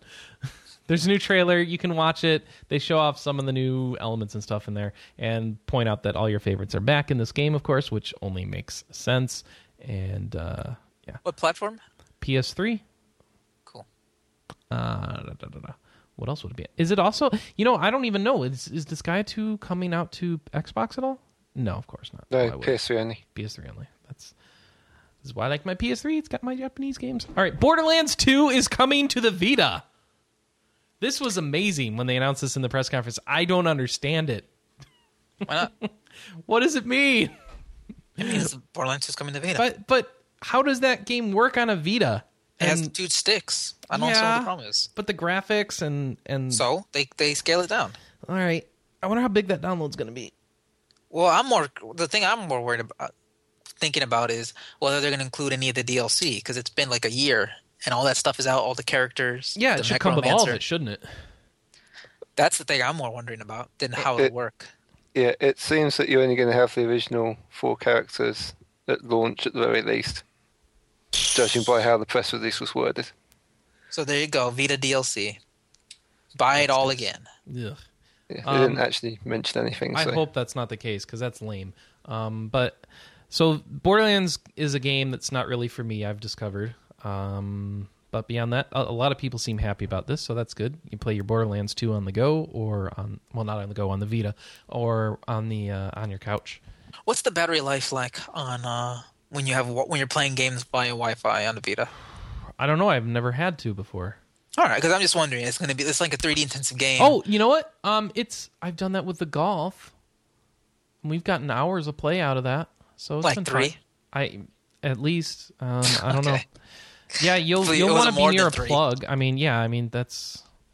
Oh, All right. someone's But been it- complaining. Who's been complaining? Who was complaining? Oh, You said that Sargatanas would have been a better choice, but Sargatanas is also full, and apparently that's because it's the NeoGAF legacy server. it's not full. Yeah, it is. Oh, is it full now? It wasn't Yeah. full before. It wasn't full in like beta four. Yeah, it's full. So that's recent. I'm sorry, I didn't know. I'm sorry. Apparently, Final Fantasy 14. If you want to play, you where can you go? Are Play on a serv- European or Japanese server. There's no U- U.S. servers that are open. No, not right now. Oh, but was, this was the same problem they had when version 1.0 came out. And honestly, WoW had this problem for so long, too. But no, but you don't just shut everybody out. You do something, especially Well, after the it- ma- if they just well, had a maintenance. Do something. Open a server. Forget it, man. Let's just go play Elder Scrolls Online. Chris, Teds, you can't just kind of press a button and just sort of add servers. They You know how gotta- do this by now. This is not their first rodeo. We should have a little bit more expectation of them than than to not have servers open after multi-hour maintenance on No, early access launch day. Servers open at launch. After Yeah, I- after I, I, on the expect, mo- like, I probably expect at least four more. hell, even next week, EA was because- able to have servers open. They had long queues, but they had servers open. Let's go play Elder Scrolls, guys. All right, you're right. For 15 bucks a month? No, thank you. What are you paying for Final Fantasy? Fourteen? uh, six pound eighty nine a month. Yeah, he's paying cheap. yeah, well, you got the super cheap. legacy. Yeah. But I mean, I'm not interested in playing Elder Scrolls anyway, so it's a moot point. No, we're going to play Borderlands 2 on our Vitas. is what You know, they're do. also going to have a cash shop where you can buy fun stuff. like Skins. in what Yeah. Elder Scrolls? Yeah, they're Oh, going we'll to also have a like a free to play style cash shop. All right, let's see what this is. I hope it's vanity only, or people are just going to be killing that. Yeah, so it's going to be fourteen ninety nine. It's on PS4, Xbox One, Mac, and Windows PC at an unannounced date. And w- w- okay, and they'll have a cash shop. You want the link to that story? I'm I'm on the story. All right. Um, so you pay once per month after the first thirty days, and the uh, and the entire game is available. What the hell? So we'll talk about further discounts later. What does that mean? uh, okay. They're also going to offer discounts for purchasing multiple months at a time and support game time cards. Okay, so that doesn't mean anything. So it's just a normal subscription model.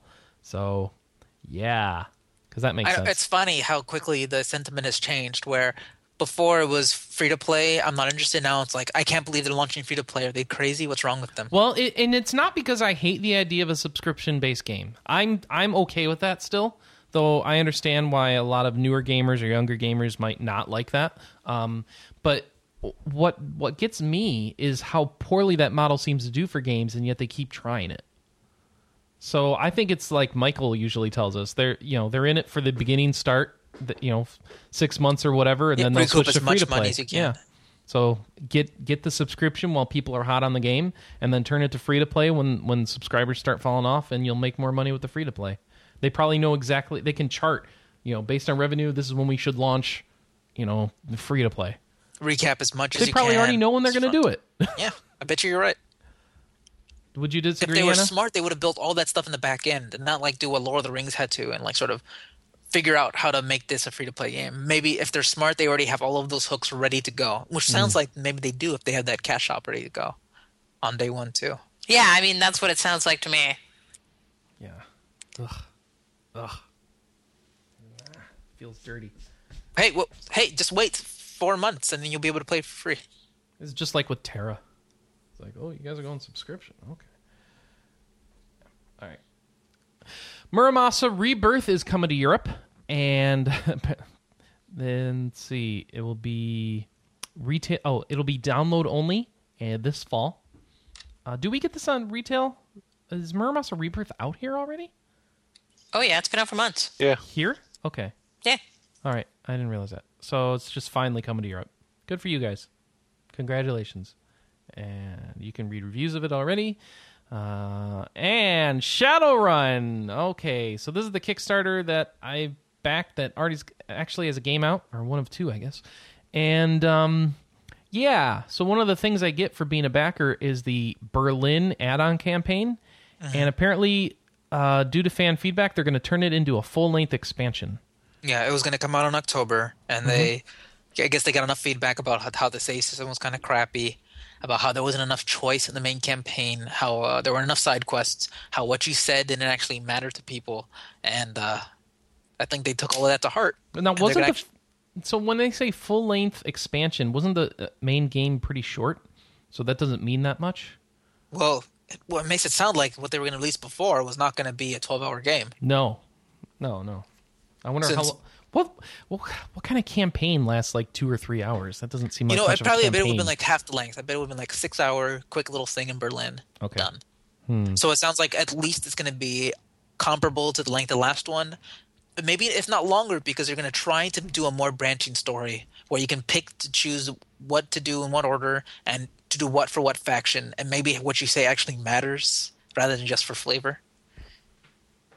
We'll see if they can do it, and hopefully they can fix the save system. But they said the way we built it, we built it in such a way that we have had this save system in mind from the beginning.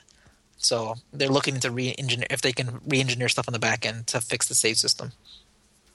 To save when you when you need to, when you want to, rather than you know, oh, I have to turn it off. I just lost twenty five minutes of progress and and uh, fixing up. Hey, it's not a bad thing. I mean, honestly, any most Kickstarter games get delayed more than once. So as long as they make it good when it finally comes out, that's fine. All right. Well, After all, the only contract they made with you is that they're going to give you a copy. Hey, not no, when. you're right. You're right. No, and I'm okay with it. If they want to take more time, make the game better, I'm cool with that for a Kickstarter game. Um, yeah. So no complaints from me. Uh, I haven't even played through the main campaign yet. Anyway, so Berlin taking longer is okay for me.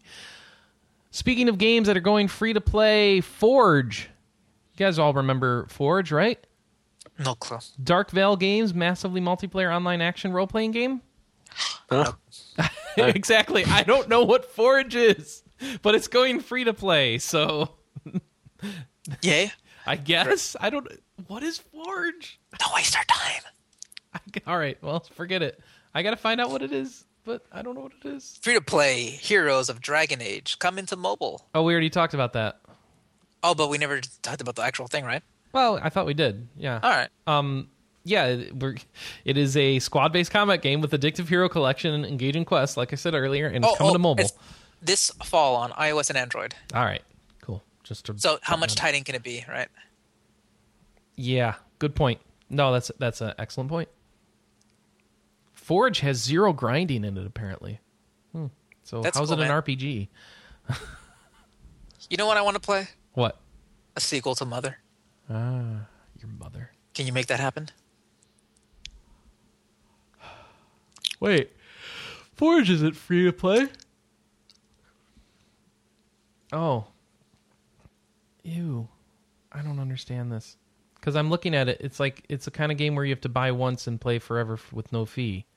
So, but it's also So it's be, buy to play. but it's also going to be free to play. Ah! Wait, Whatever. what? I don't know anything about Forge. I want to. Re- I'm going to watch a video later, figure out what it is. All right, Mother Four, fan made Mother sequel. So fans have gotten together. They're making a Mother sequel, and it's they put a trailer up. How long till this thing gets cease and desisted? Uh, two weeks. This week. This week? It's going to be a story next podcast. Oh, it's going to be two weeks before the next podcast. Oh, that's a good point because next week is PAX. Before the next podcast, for sure, then. But I think it's going to be this week. Yeah. Four days. It's interesting though. I'm looking through the graphics. It looks pretty much in the style of the SNES game. Um, It's cool That's easy to do now. Yeah, In quotes. Well, all, all, all the more likely for it to get cease and desisted, really. right. But they're all in their own. They're all. Yeah, it's all their own artwork for the most part, or actually pretty much entirely. So that's good at least. Um, I. See how far that goes. They've got a trailer and they've got a website at mother4game.com if you want to learn more about the fan made Mother game. And they say it'll be out winter 2014, and they've got a mailing list. So we'll see how long, you know, like the My Little Pony fighting game, this thing gets shut down. Or the Square Enix, uh, those Square Enix Kickstarters where they're going to be like a music remake. or the Square Enix somebody was selling 3D printed Final Fantasy VII models that got shut down. Uh, how dumb could you be on that one? Yeah, that was dumb. Well, so was the so was the remix album for money. Money involved on a remix album without licenses. Uh, it's to be- no I, shock like, they I had to go understand the creators. and The creators work. that. They spend a lot of their time and effort. They spend a year working on this stuff, Mm-hmm. and they don't even get a cut of the any any of it. Come on. What? I mean, of the profits of the thing you're selling. Yeah. Whatever. Ah, fan made mother sequel. Oh wait, we had to talk about that, and I didn't mean to delete to put that bookmark in. And oh, here we go. All right. Xbox One, we've got all 23 launch games. I'm going to read them down for you. It's all right. stuff we know from Gamescom and stuff. All right. Launch day games. Go. Um, the, get, keep in mind we don't know when the launch day is. So Assassin's Wait, Creed. Oh, go ahead. Okay. No, actually, not will launch window, launch day. Launch day for Xbox. We'll All get to right, the PS4 launch window. So launch day games for Xbox One: Assassin's Creed 4 Black Flag, which will already be out on other systems. Battlefield 4, which I think will also yeah. Call of Duty Ghosts. Crimson Dragon, the only game on the Xbox One I'm slightly interested in. I think. Dead Rising 3, FIFA 14, Fighter Within, Forza Motorsport 5. Okay, so I'm slightly interested in that too. Just Dance 2014. Killer Instinct. Lego Marvel Superheroes. That actually looks fun. They released a trailer this week at Gamescom. Loco Cycle. Madden NFL 25. NBA 2K14. NBA Live 14. Need for Speed Rivals. Peggle 2. Wait, hold on, I gotta do that. Peggle 2! That's that's how they did it, right? Yeah. Launching c- console exclusive on um I think Xbox, but coming to everything else. Yeah, console exclusive debut. Power Star Golf. I don't know. I don't remember this. Is this any good? No clue. Yeah, Peggle 2. Can't wait to see what sort of free to play elements are in that, like Plants vs. Zombies had. All right. Rise, Son of Rome. Skylanders Swap Force. Watchdogs. Zoo Tycoon. That still exists, that series? Wow. Zumba Fitness World Party. All right, that's it. There's a few games I would play here. What? Like what? Uh, Black Flag, Yeah. Ghosts, uh, Forza Motorsport, Okay. Lego Marvel. I'm, I'm just, saying, if I I'm just glad three- you listed one game that was actually exclusive to this console. which one? Forza. Forza. Yeah. Hey, hey. To be fair, pick one. PS4, 360. If the, I would rather play the Xbox One version of this than the PlayStation 3 or Xbox 360 version. Absolutely. Absolutely. All right. So here's what we know. Oh, go ahead. All right. So Uh-huh. Oh, I was gonna say, I was just gonna say that honestly, though, after that Sony conference, they're making it really, really hard to justify not buying a PS4 over an Xbox 360. Right. I mean, Xbox One. So here's PS4's list. Unfortunately, with PS4, we don't know which of these are launch day versus the ones that will be out sometime before the end of December. All right. So there's a month and a half window here. And I'm much more comfortable with a month and a half launch window than like the previous launch windows we've been hearing about that are six months long. Seriously, Yeah, so on. this is a little better. All right, so here we go. NBA 2K14, Call of Duty Ghosts, Skylanders Swap Force, Need for Speed Rivals. You know, it's funny. Make she just announce the ones that aren't also coming to Xbox One because I have the list, right? All right, Need for Speed Rivals is the first one that wasn't in the Xbox One list, but I yes, don't know. it if- is. Was it? Yeah, Yeah. yeah, Okay. it was. All right, I haven't gotten there yet. Okay. Uh, The only one that's not is uh, Killzone well, hold on, Shadowfall. hold on. Let me get the list. Battlefield 4, Madden NFL 25, FIFA 14, NBA Live 14, making its return, um, Killzone Shadowfall. So here's an exclusive. Drive Club, also exclusive.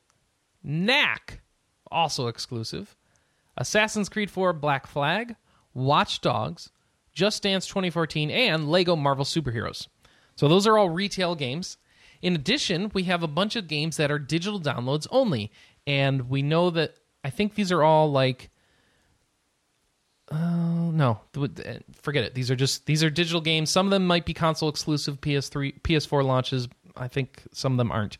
A number of them aren't. So here we go. Basement Crawl, Pool Nation Extreme, Contrast, Warframe, Pinball Arcade, one of my favorite titles, War Thunder, N++, plus Minecraft, DC Universe Online. Apparently, that game's doing well and free to play if it's still getting new ports.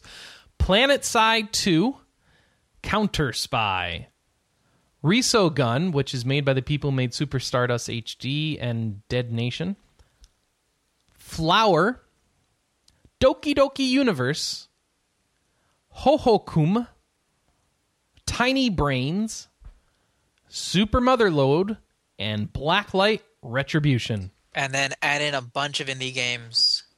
There are too many to list at this point. Yeah. But there's indie games on the other console too that we didn't get listed either. So, based on that list, is there a clear winning console?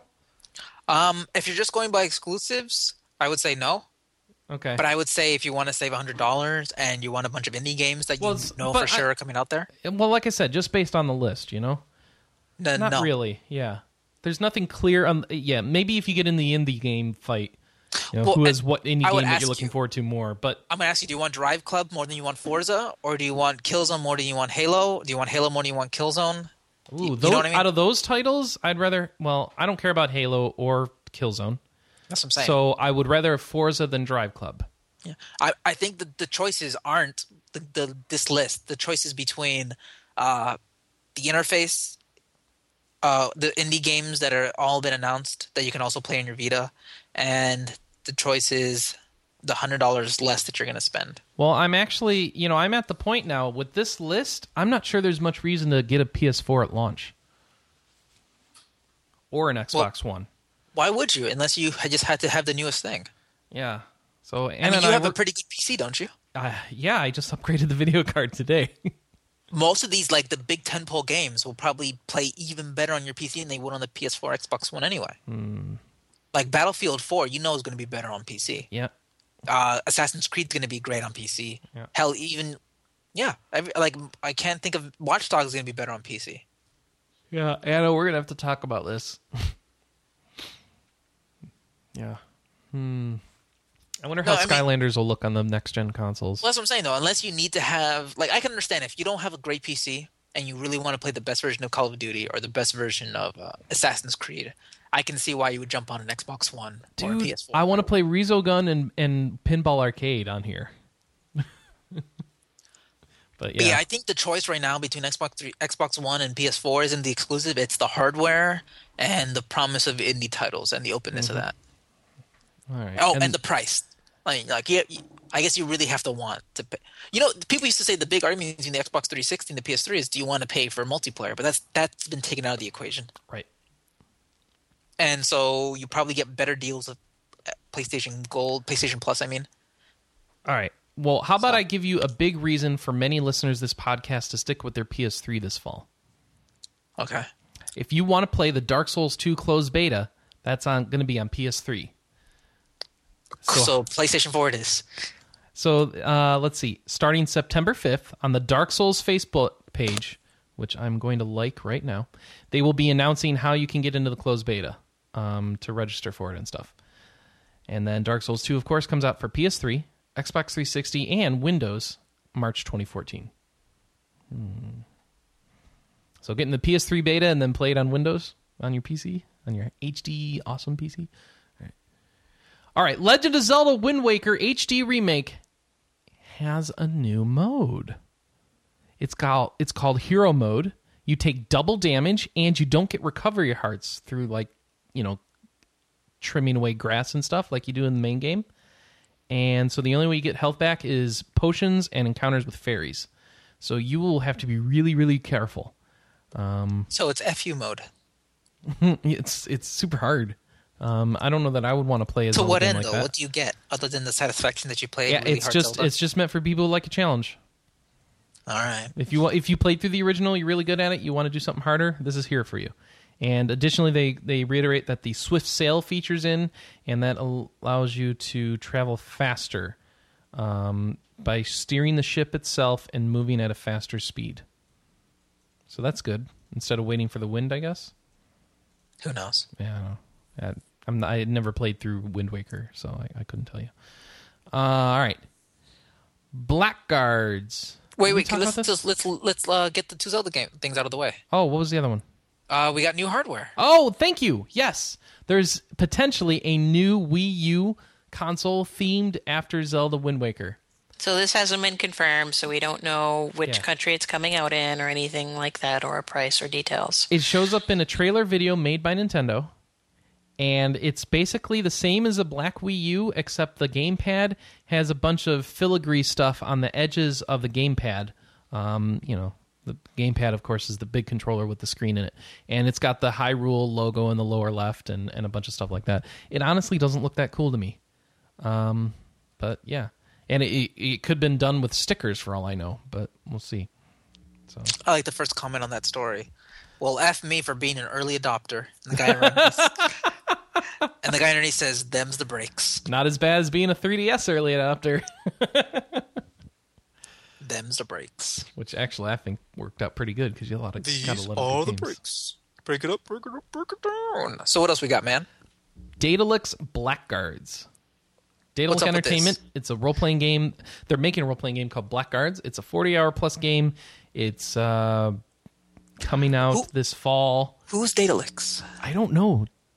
They're Okay. German. They're German developer. They've mostly done. Daedalic Entertainment? Yeah. I know them. Yeah, they've mostly done point and click.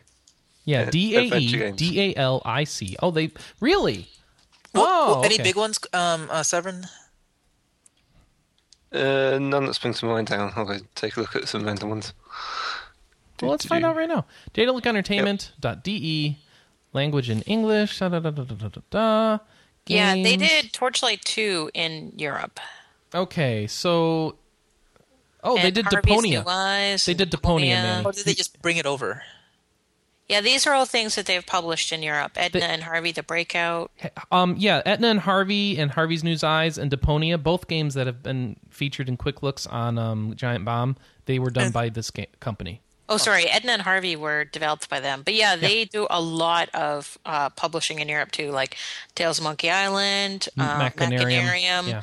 Um, they've translated the Sam and Max games into German. They tr- Oh, they did the night of the. They made the Night of the Rabbit game that recently came out. So yeah, okay. these are a lot of kind of bigger push on Steam at least um, Yeah. adventure games. Oh, that- they did that adventure game with that fairy girl who's insufferable.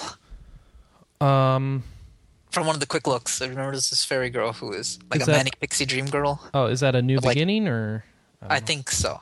Okay. No, yeah, Chains of TDE, Okay. The Dark Oh, Eye. Okay.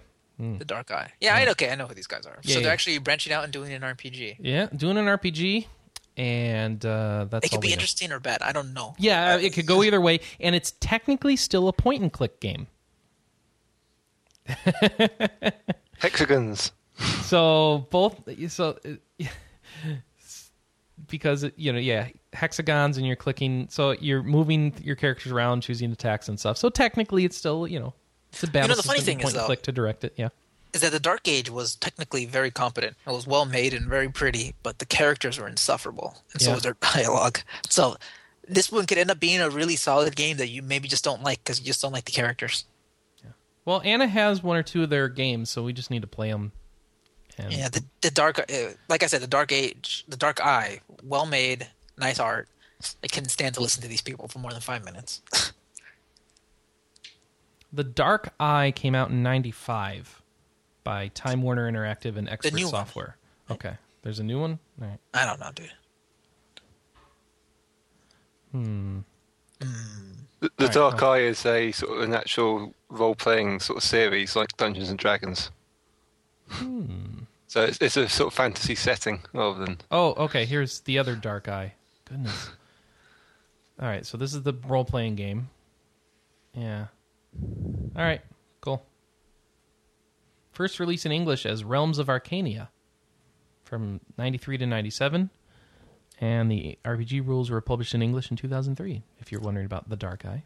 The game includes multiple plot twists, which trigger a handful of alternate endings depending on which route the players take. 40 hours of RPG epicness. It's a pretty looking game, the, the adventure game that Daedalic made for this.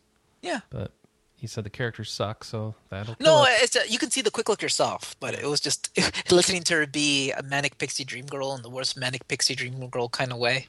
I, I don't know what a manic pixie dream girl is. You don't know what a manic pixie a manic pixie dream girl is gonna save is gonna renew your life, your beaten down life, and save you from yourself and the drudgery. I'm gonna watch your- this quick look later. Right. You don't know what a manic pixie dream girl is? It's a, it's a common trope. No. Like uh like in Garden State, what's her name is a manic pixie dream girl. I've not seen Uh, Garden State. Okay. And you know his life is boring and drudge and it's just sad and it's, he's just bored of life and he doesn't feel fulfilled. Then he meets this manic pixie dream girl who changes his life and lets lets him learn how to be fun again. Oh, And okay. it saves him. Oh, I see. All right. Well, whatever. It's a terrible trope. It's annoying. It's hell. But this like is the worst one because she's literally a pixie too. it's, it's really bad. all right, guys. Well, that's all I've got for news, Manny. Do you want to hit me with some extra stuff that I may have missed? Um, just XCOM Enemy Within, which sounds great. Uh, I Quinn, are we ever gonna really go full hog on the XCOM stuff? I I just keep putting off doing a review of it. It's What's my fault. XCOM Enemy Within? Oh, it's the expansion. You must have been busy Oh. doing something else. Okay. Yeah, you didn't hear about this? It's a full expansion to XCOM Enemy Unknown. Okay. Yeah, well, it's, it's it and as Manny said, it's probably done in the style of the civilizations one, civilization ones, going by um, the recent Civ expansions Yeah, and the yeah, fact it's not that like- Firaxis. Meaning what? Yeah, it's not like an Act Five of Oh, Diablo okay. Three. It's they're building onto the systems and the gameplay of the core game, so you'll play through it again with access to new weapons, new uh, new character classes, uh, new augmentations for your soldiers, new maps, new story events, new Okay. everything. So let me ask you a question regarding XCOM. Yeah, So XCOM came out, everybody loved it. Yeah. Then the price dropped really quickly. I don't know, remember why. I picked it up for twenty bucks on Xbox because I'm Mm. like, well, that's a multiplayer game potentially. I'll play it on the Xbox. no, no, the multiplayer doesn't even matter. Yeah, I this know. Is, I, I, I, I know. Then it comes out. There's a bazillion sales for it on Steam for like five bucks or less, and now there's an iPad version. Ah. So I'm asking you. I'm coming to you guys to ask, what version of this game should I actually play? Should I play my twenty dollar co- copy just on wait, Xbox? wait, wait, wait till November second, and it's going to be released again. It's going to be thirty dollars expansion for PC and Mac. It's going to be you can buy. It's going to be a standalone expansion on PS, PS3 and Xbox 360 for forty dollars. Standalone. Oh, right. Because they couldn't just give me an expansion disc for. Well, no, like I said, they're rebuilding on everything. It's it's you're going to get the core foundation, and they're going to rebuild right on top of it. So just forget playing through the first game. Don't even buy, November second. It's coming out. You you're going to want to play. So my twenty bucks is thrown away, basically. well.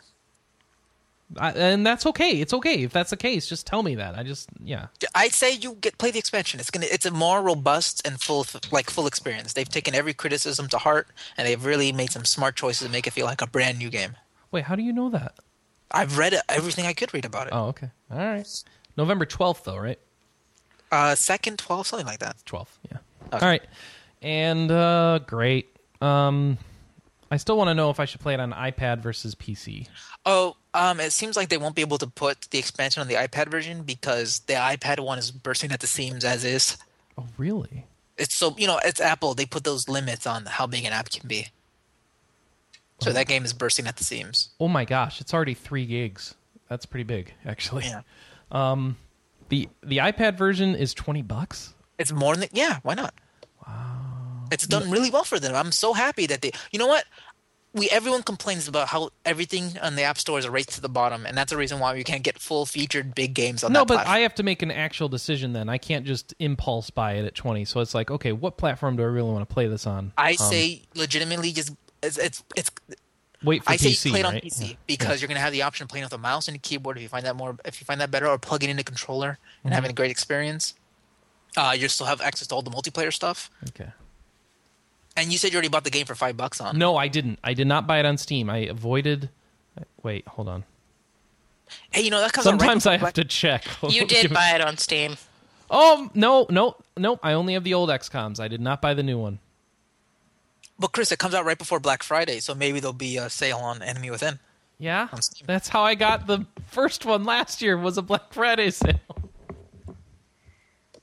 Ah, oh, but circle. legitimately, if you if you look at the stuff they added, like the, the like there's a new path. You can have uh, mech troopers, they full power armor suits, and like various weapon upgrades, or you can implant genetic upgrades into the various soldiers, give them like maybe alien sight or ability to jump high, top, tall buildings.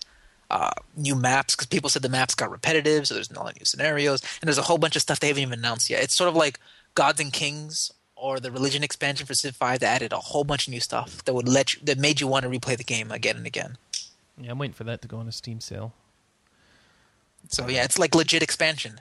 I, I like that. Two big PC expansions, each one taking a diff- each one branching in different philosophies. The adding onto the game with an Act Five in the Diablo one, and then just full on remaking the game and making it better with the sort of Civ Five model and, and uh, Enemy Within, and they both look great. Well, Sweet. we haven't. Yeah, cool. Well, what a good what a good week for news. I'm glad we had news again. Yeah. And you're gonna have news. Wait, are you guys doing a podcast next week? no, next week is PAX. Okay. So we'll have like we'll be filming content and stuff and putting stuff up like during slash after the show, but we won't have a podcast during the weekend. Okay. So um, stay tuned to the RPGamer. All the news will be up on there, and we'll have a bunch of like features and interviews and this um, uh, discussion trees and stuff like that. So uh, Dialogue trees. Sorry, dialogue trees. You, are you gonna have any? Um, are you gonna do like a Monday show or something like that? Sunday night show? no, because PAX goes through Monday night. Oh wow, that's right. Yeah. Yeah, it's four days this year. So no, no, no Monday Could you guys show. do me a favor? Could you guys could you guys go to the Mew-Genics, the Team Meat booth, and get me a Mew-Genics comic? Uh, if we remember, absolutely. I'm That's- working. I'm not getting anybody anything this year. That's my excuse. And I'm No, it's free. it. It's 100 percent free. Yeah, I know. I just I don't I don't know how much time I'm going to be spending outside the booth. Oh, okay. Chris, just walk by, Well, grab if me. it's up to me, comic. she'll be there every night till 2 a.m. playing board games and card games, but um, it won't be up to me. So, All right. so we'll I'll see what send you an happens. I, I should have time. I should have time. We didn't book our interview schedule too full, so Yeah, like like right now, it seems like you guys got a Final Fantasy 14 thing that should be interesting. Yeah. I'm, I'm hoping it's a light schedule, and then you know, a couple, you know, whatever is the talk of the show, we'll go over and check it out and get some interviews for that, and then you know, whatever. Anything big this year to look forward to? Um, yes. What was it? There's going to be good interviews with Dragon Fantasy 2 folks and Okay, uh, cool. Delver's Drop folks. All right. um, I don't know. Th- It's all indie games this year. This is the Yeah. big. Yeah, this- the indie mega booth is now the largest booth. That's in so it's just the mega booth now. yeah. If you if you It's- like, it yeah. really is the mega booth now. Yeah. Yeah, it's got something like 90 game 92 games from almost 80 publisher or developers. That's where the Team Meat people are with the Mew-Genics stuff. So you'll already be in there. So just walk over, grab me a comic.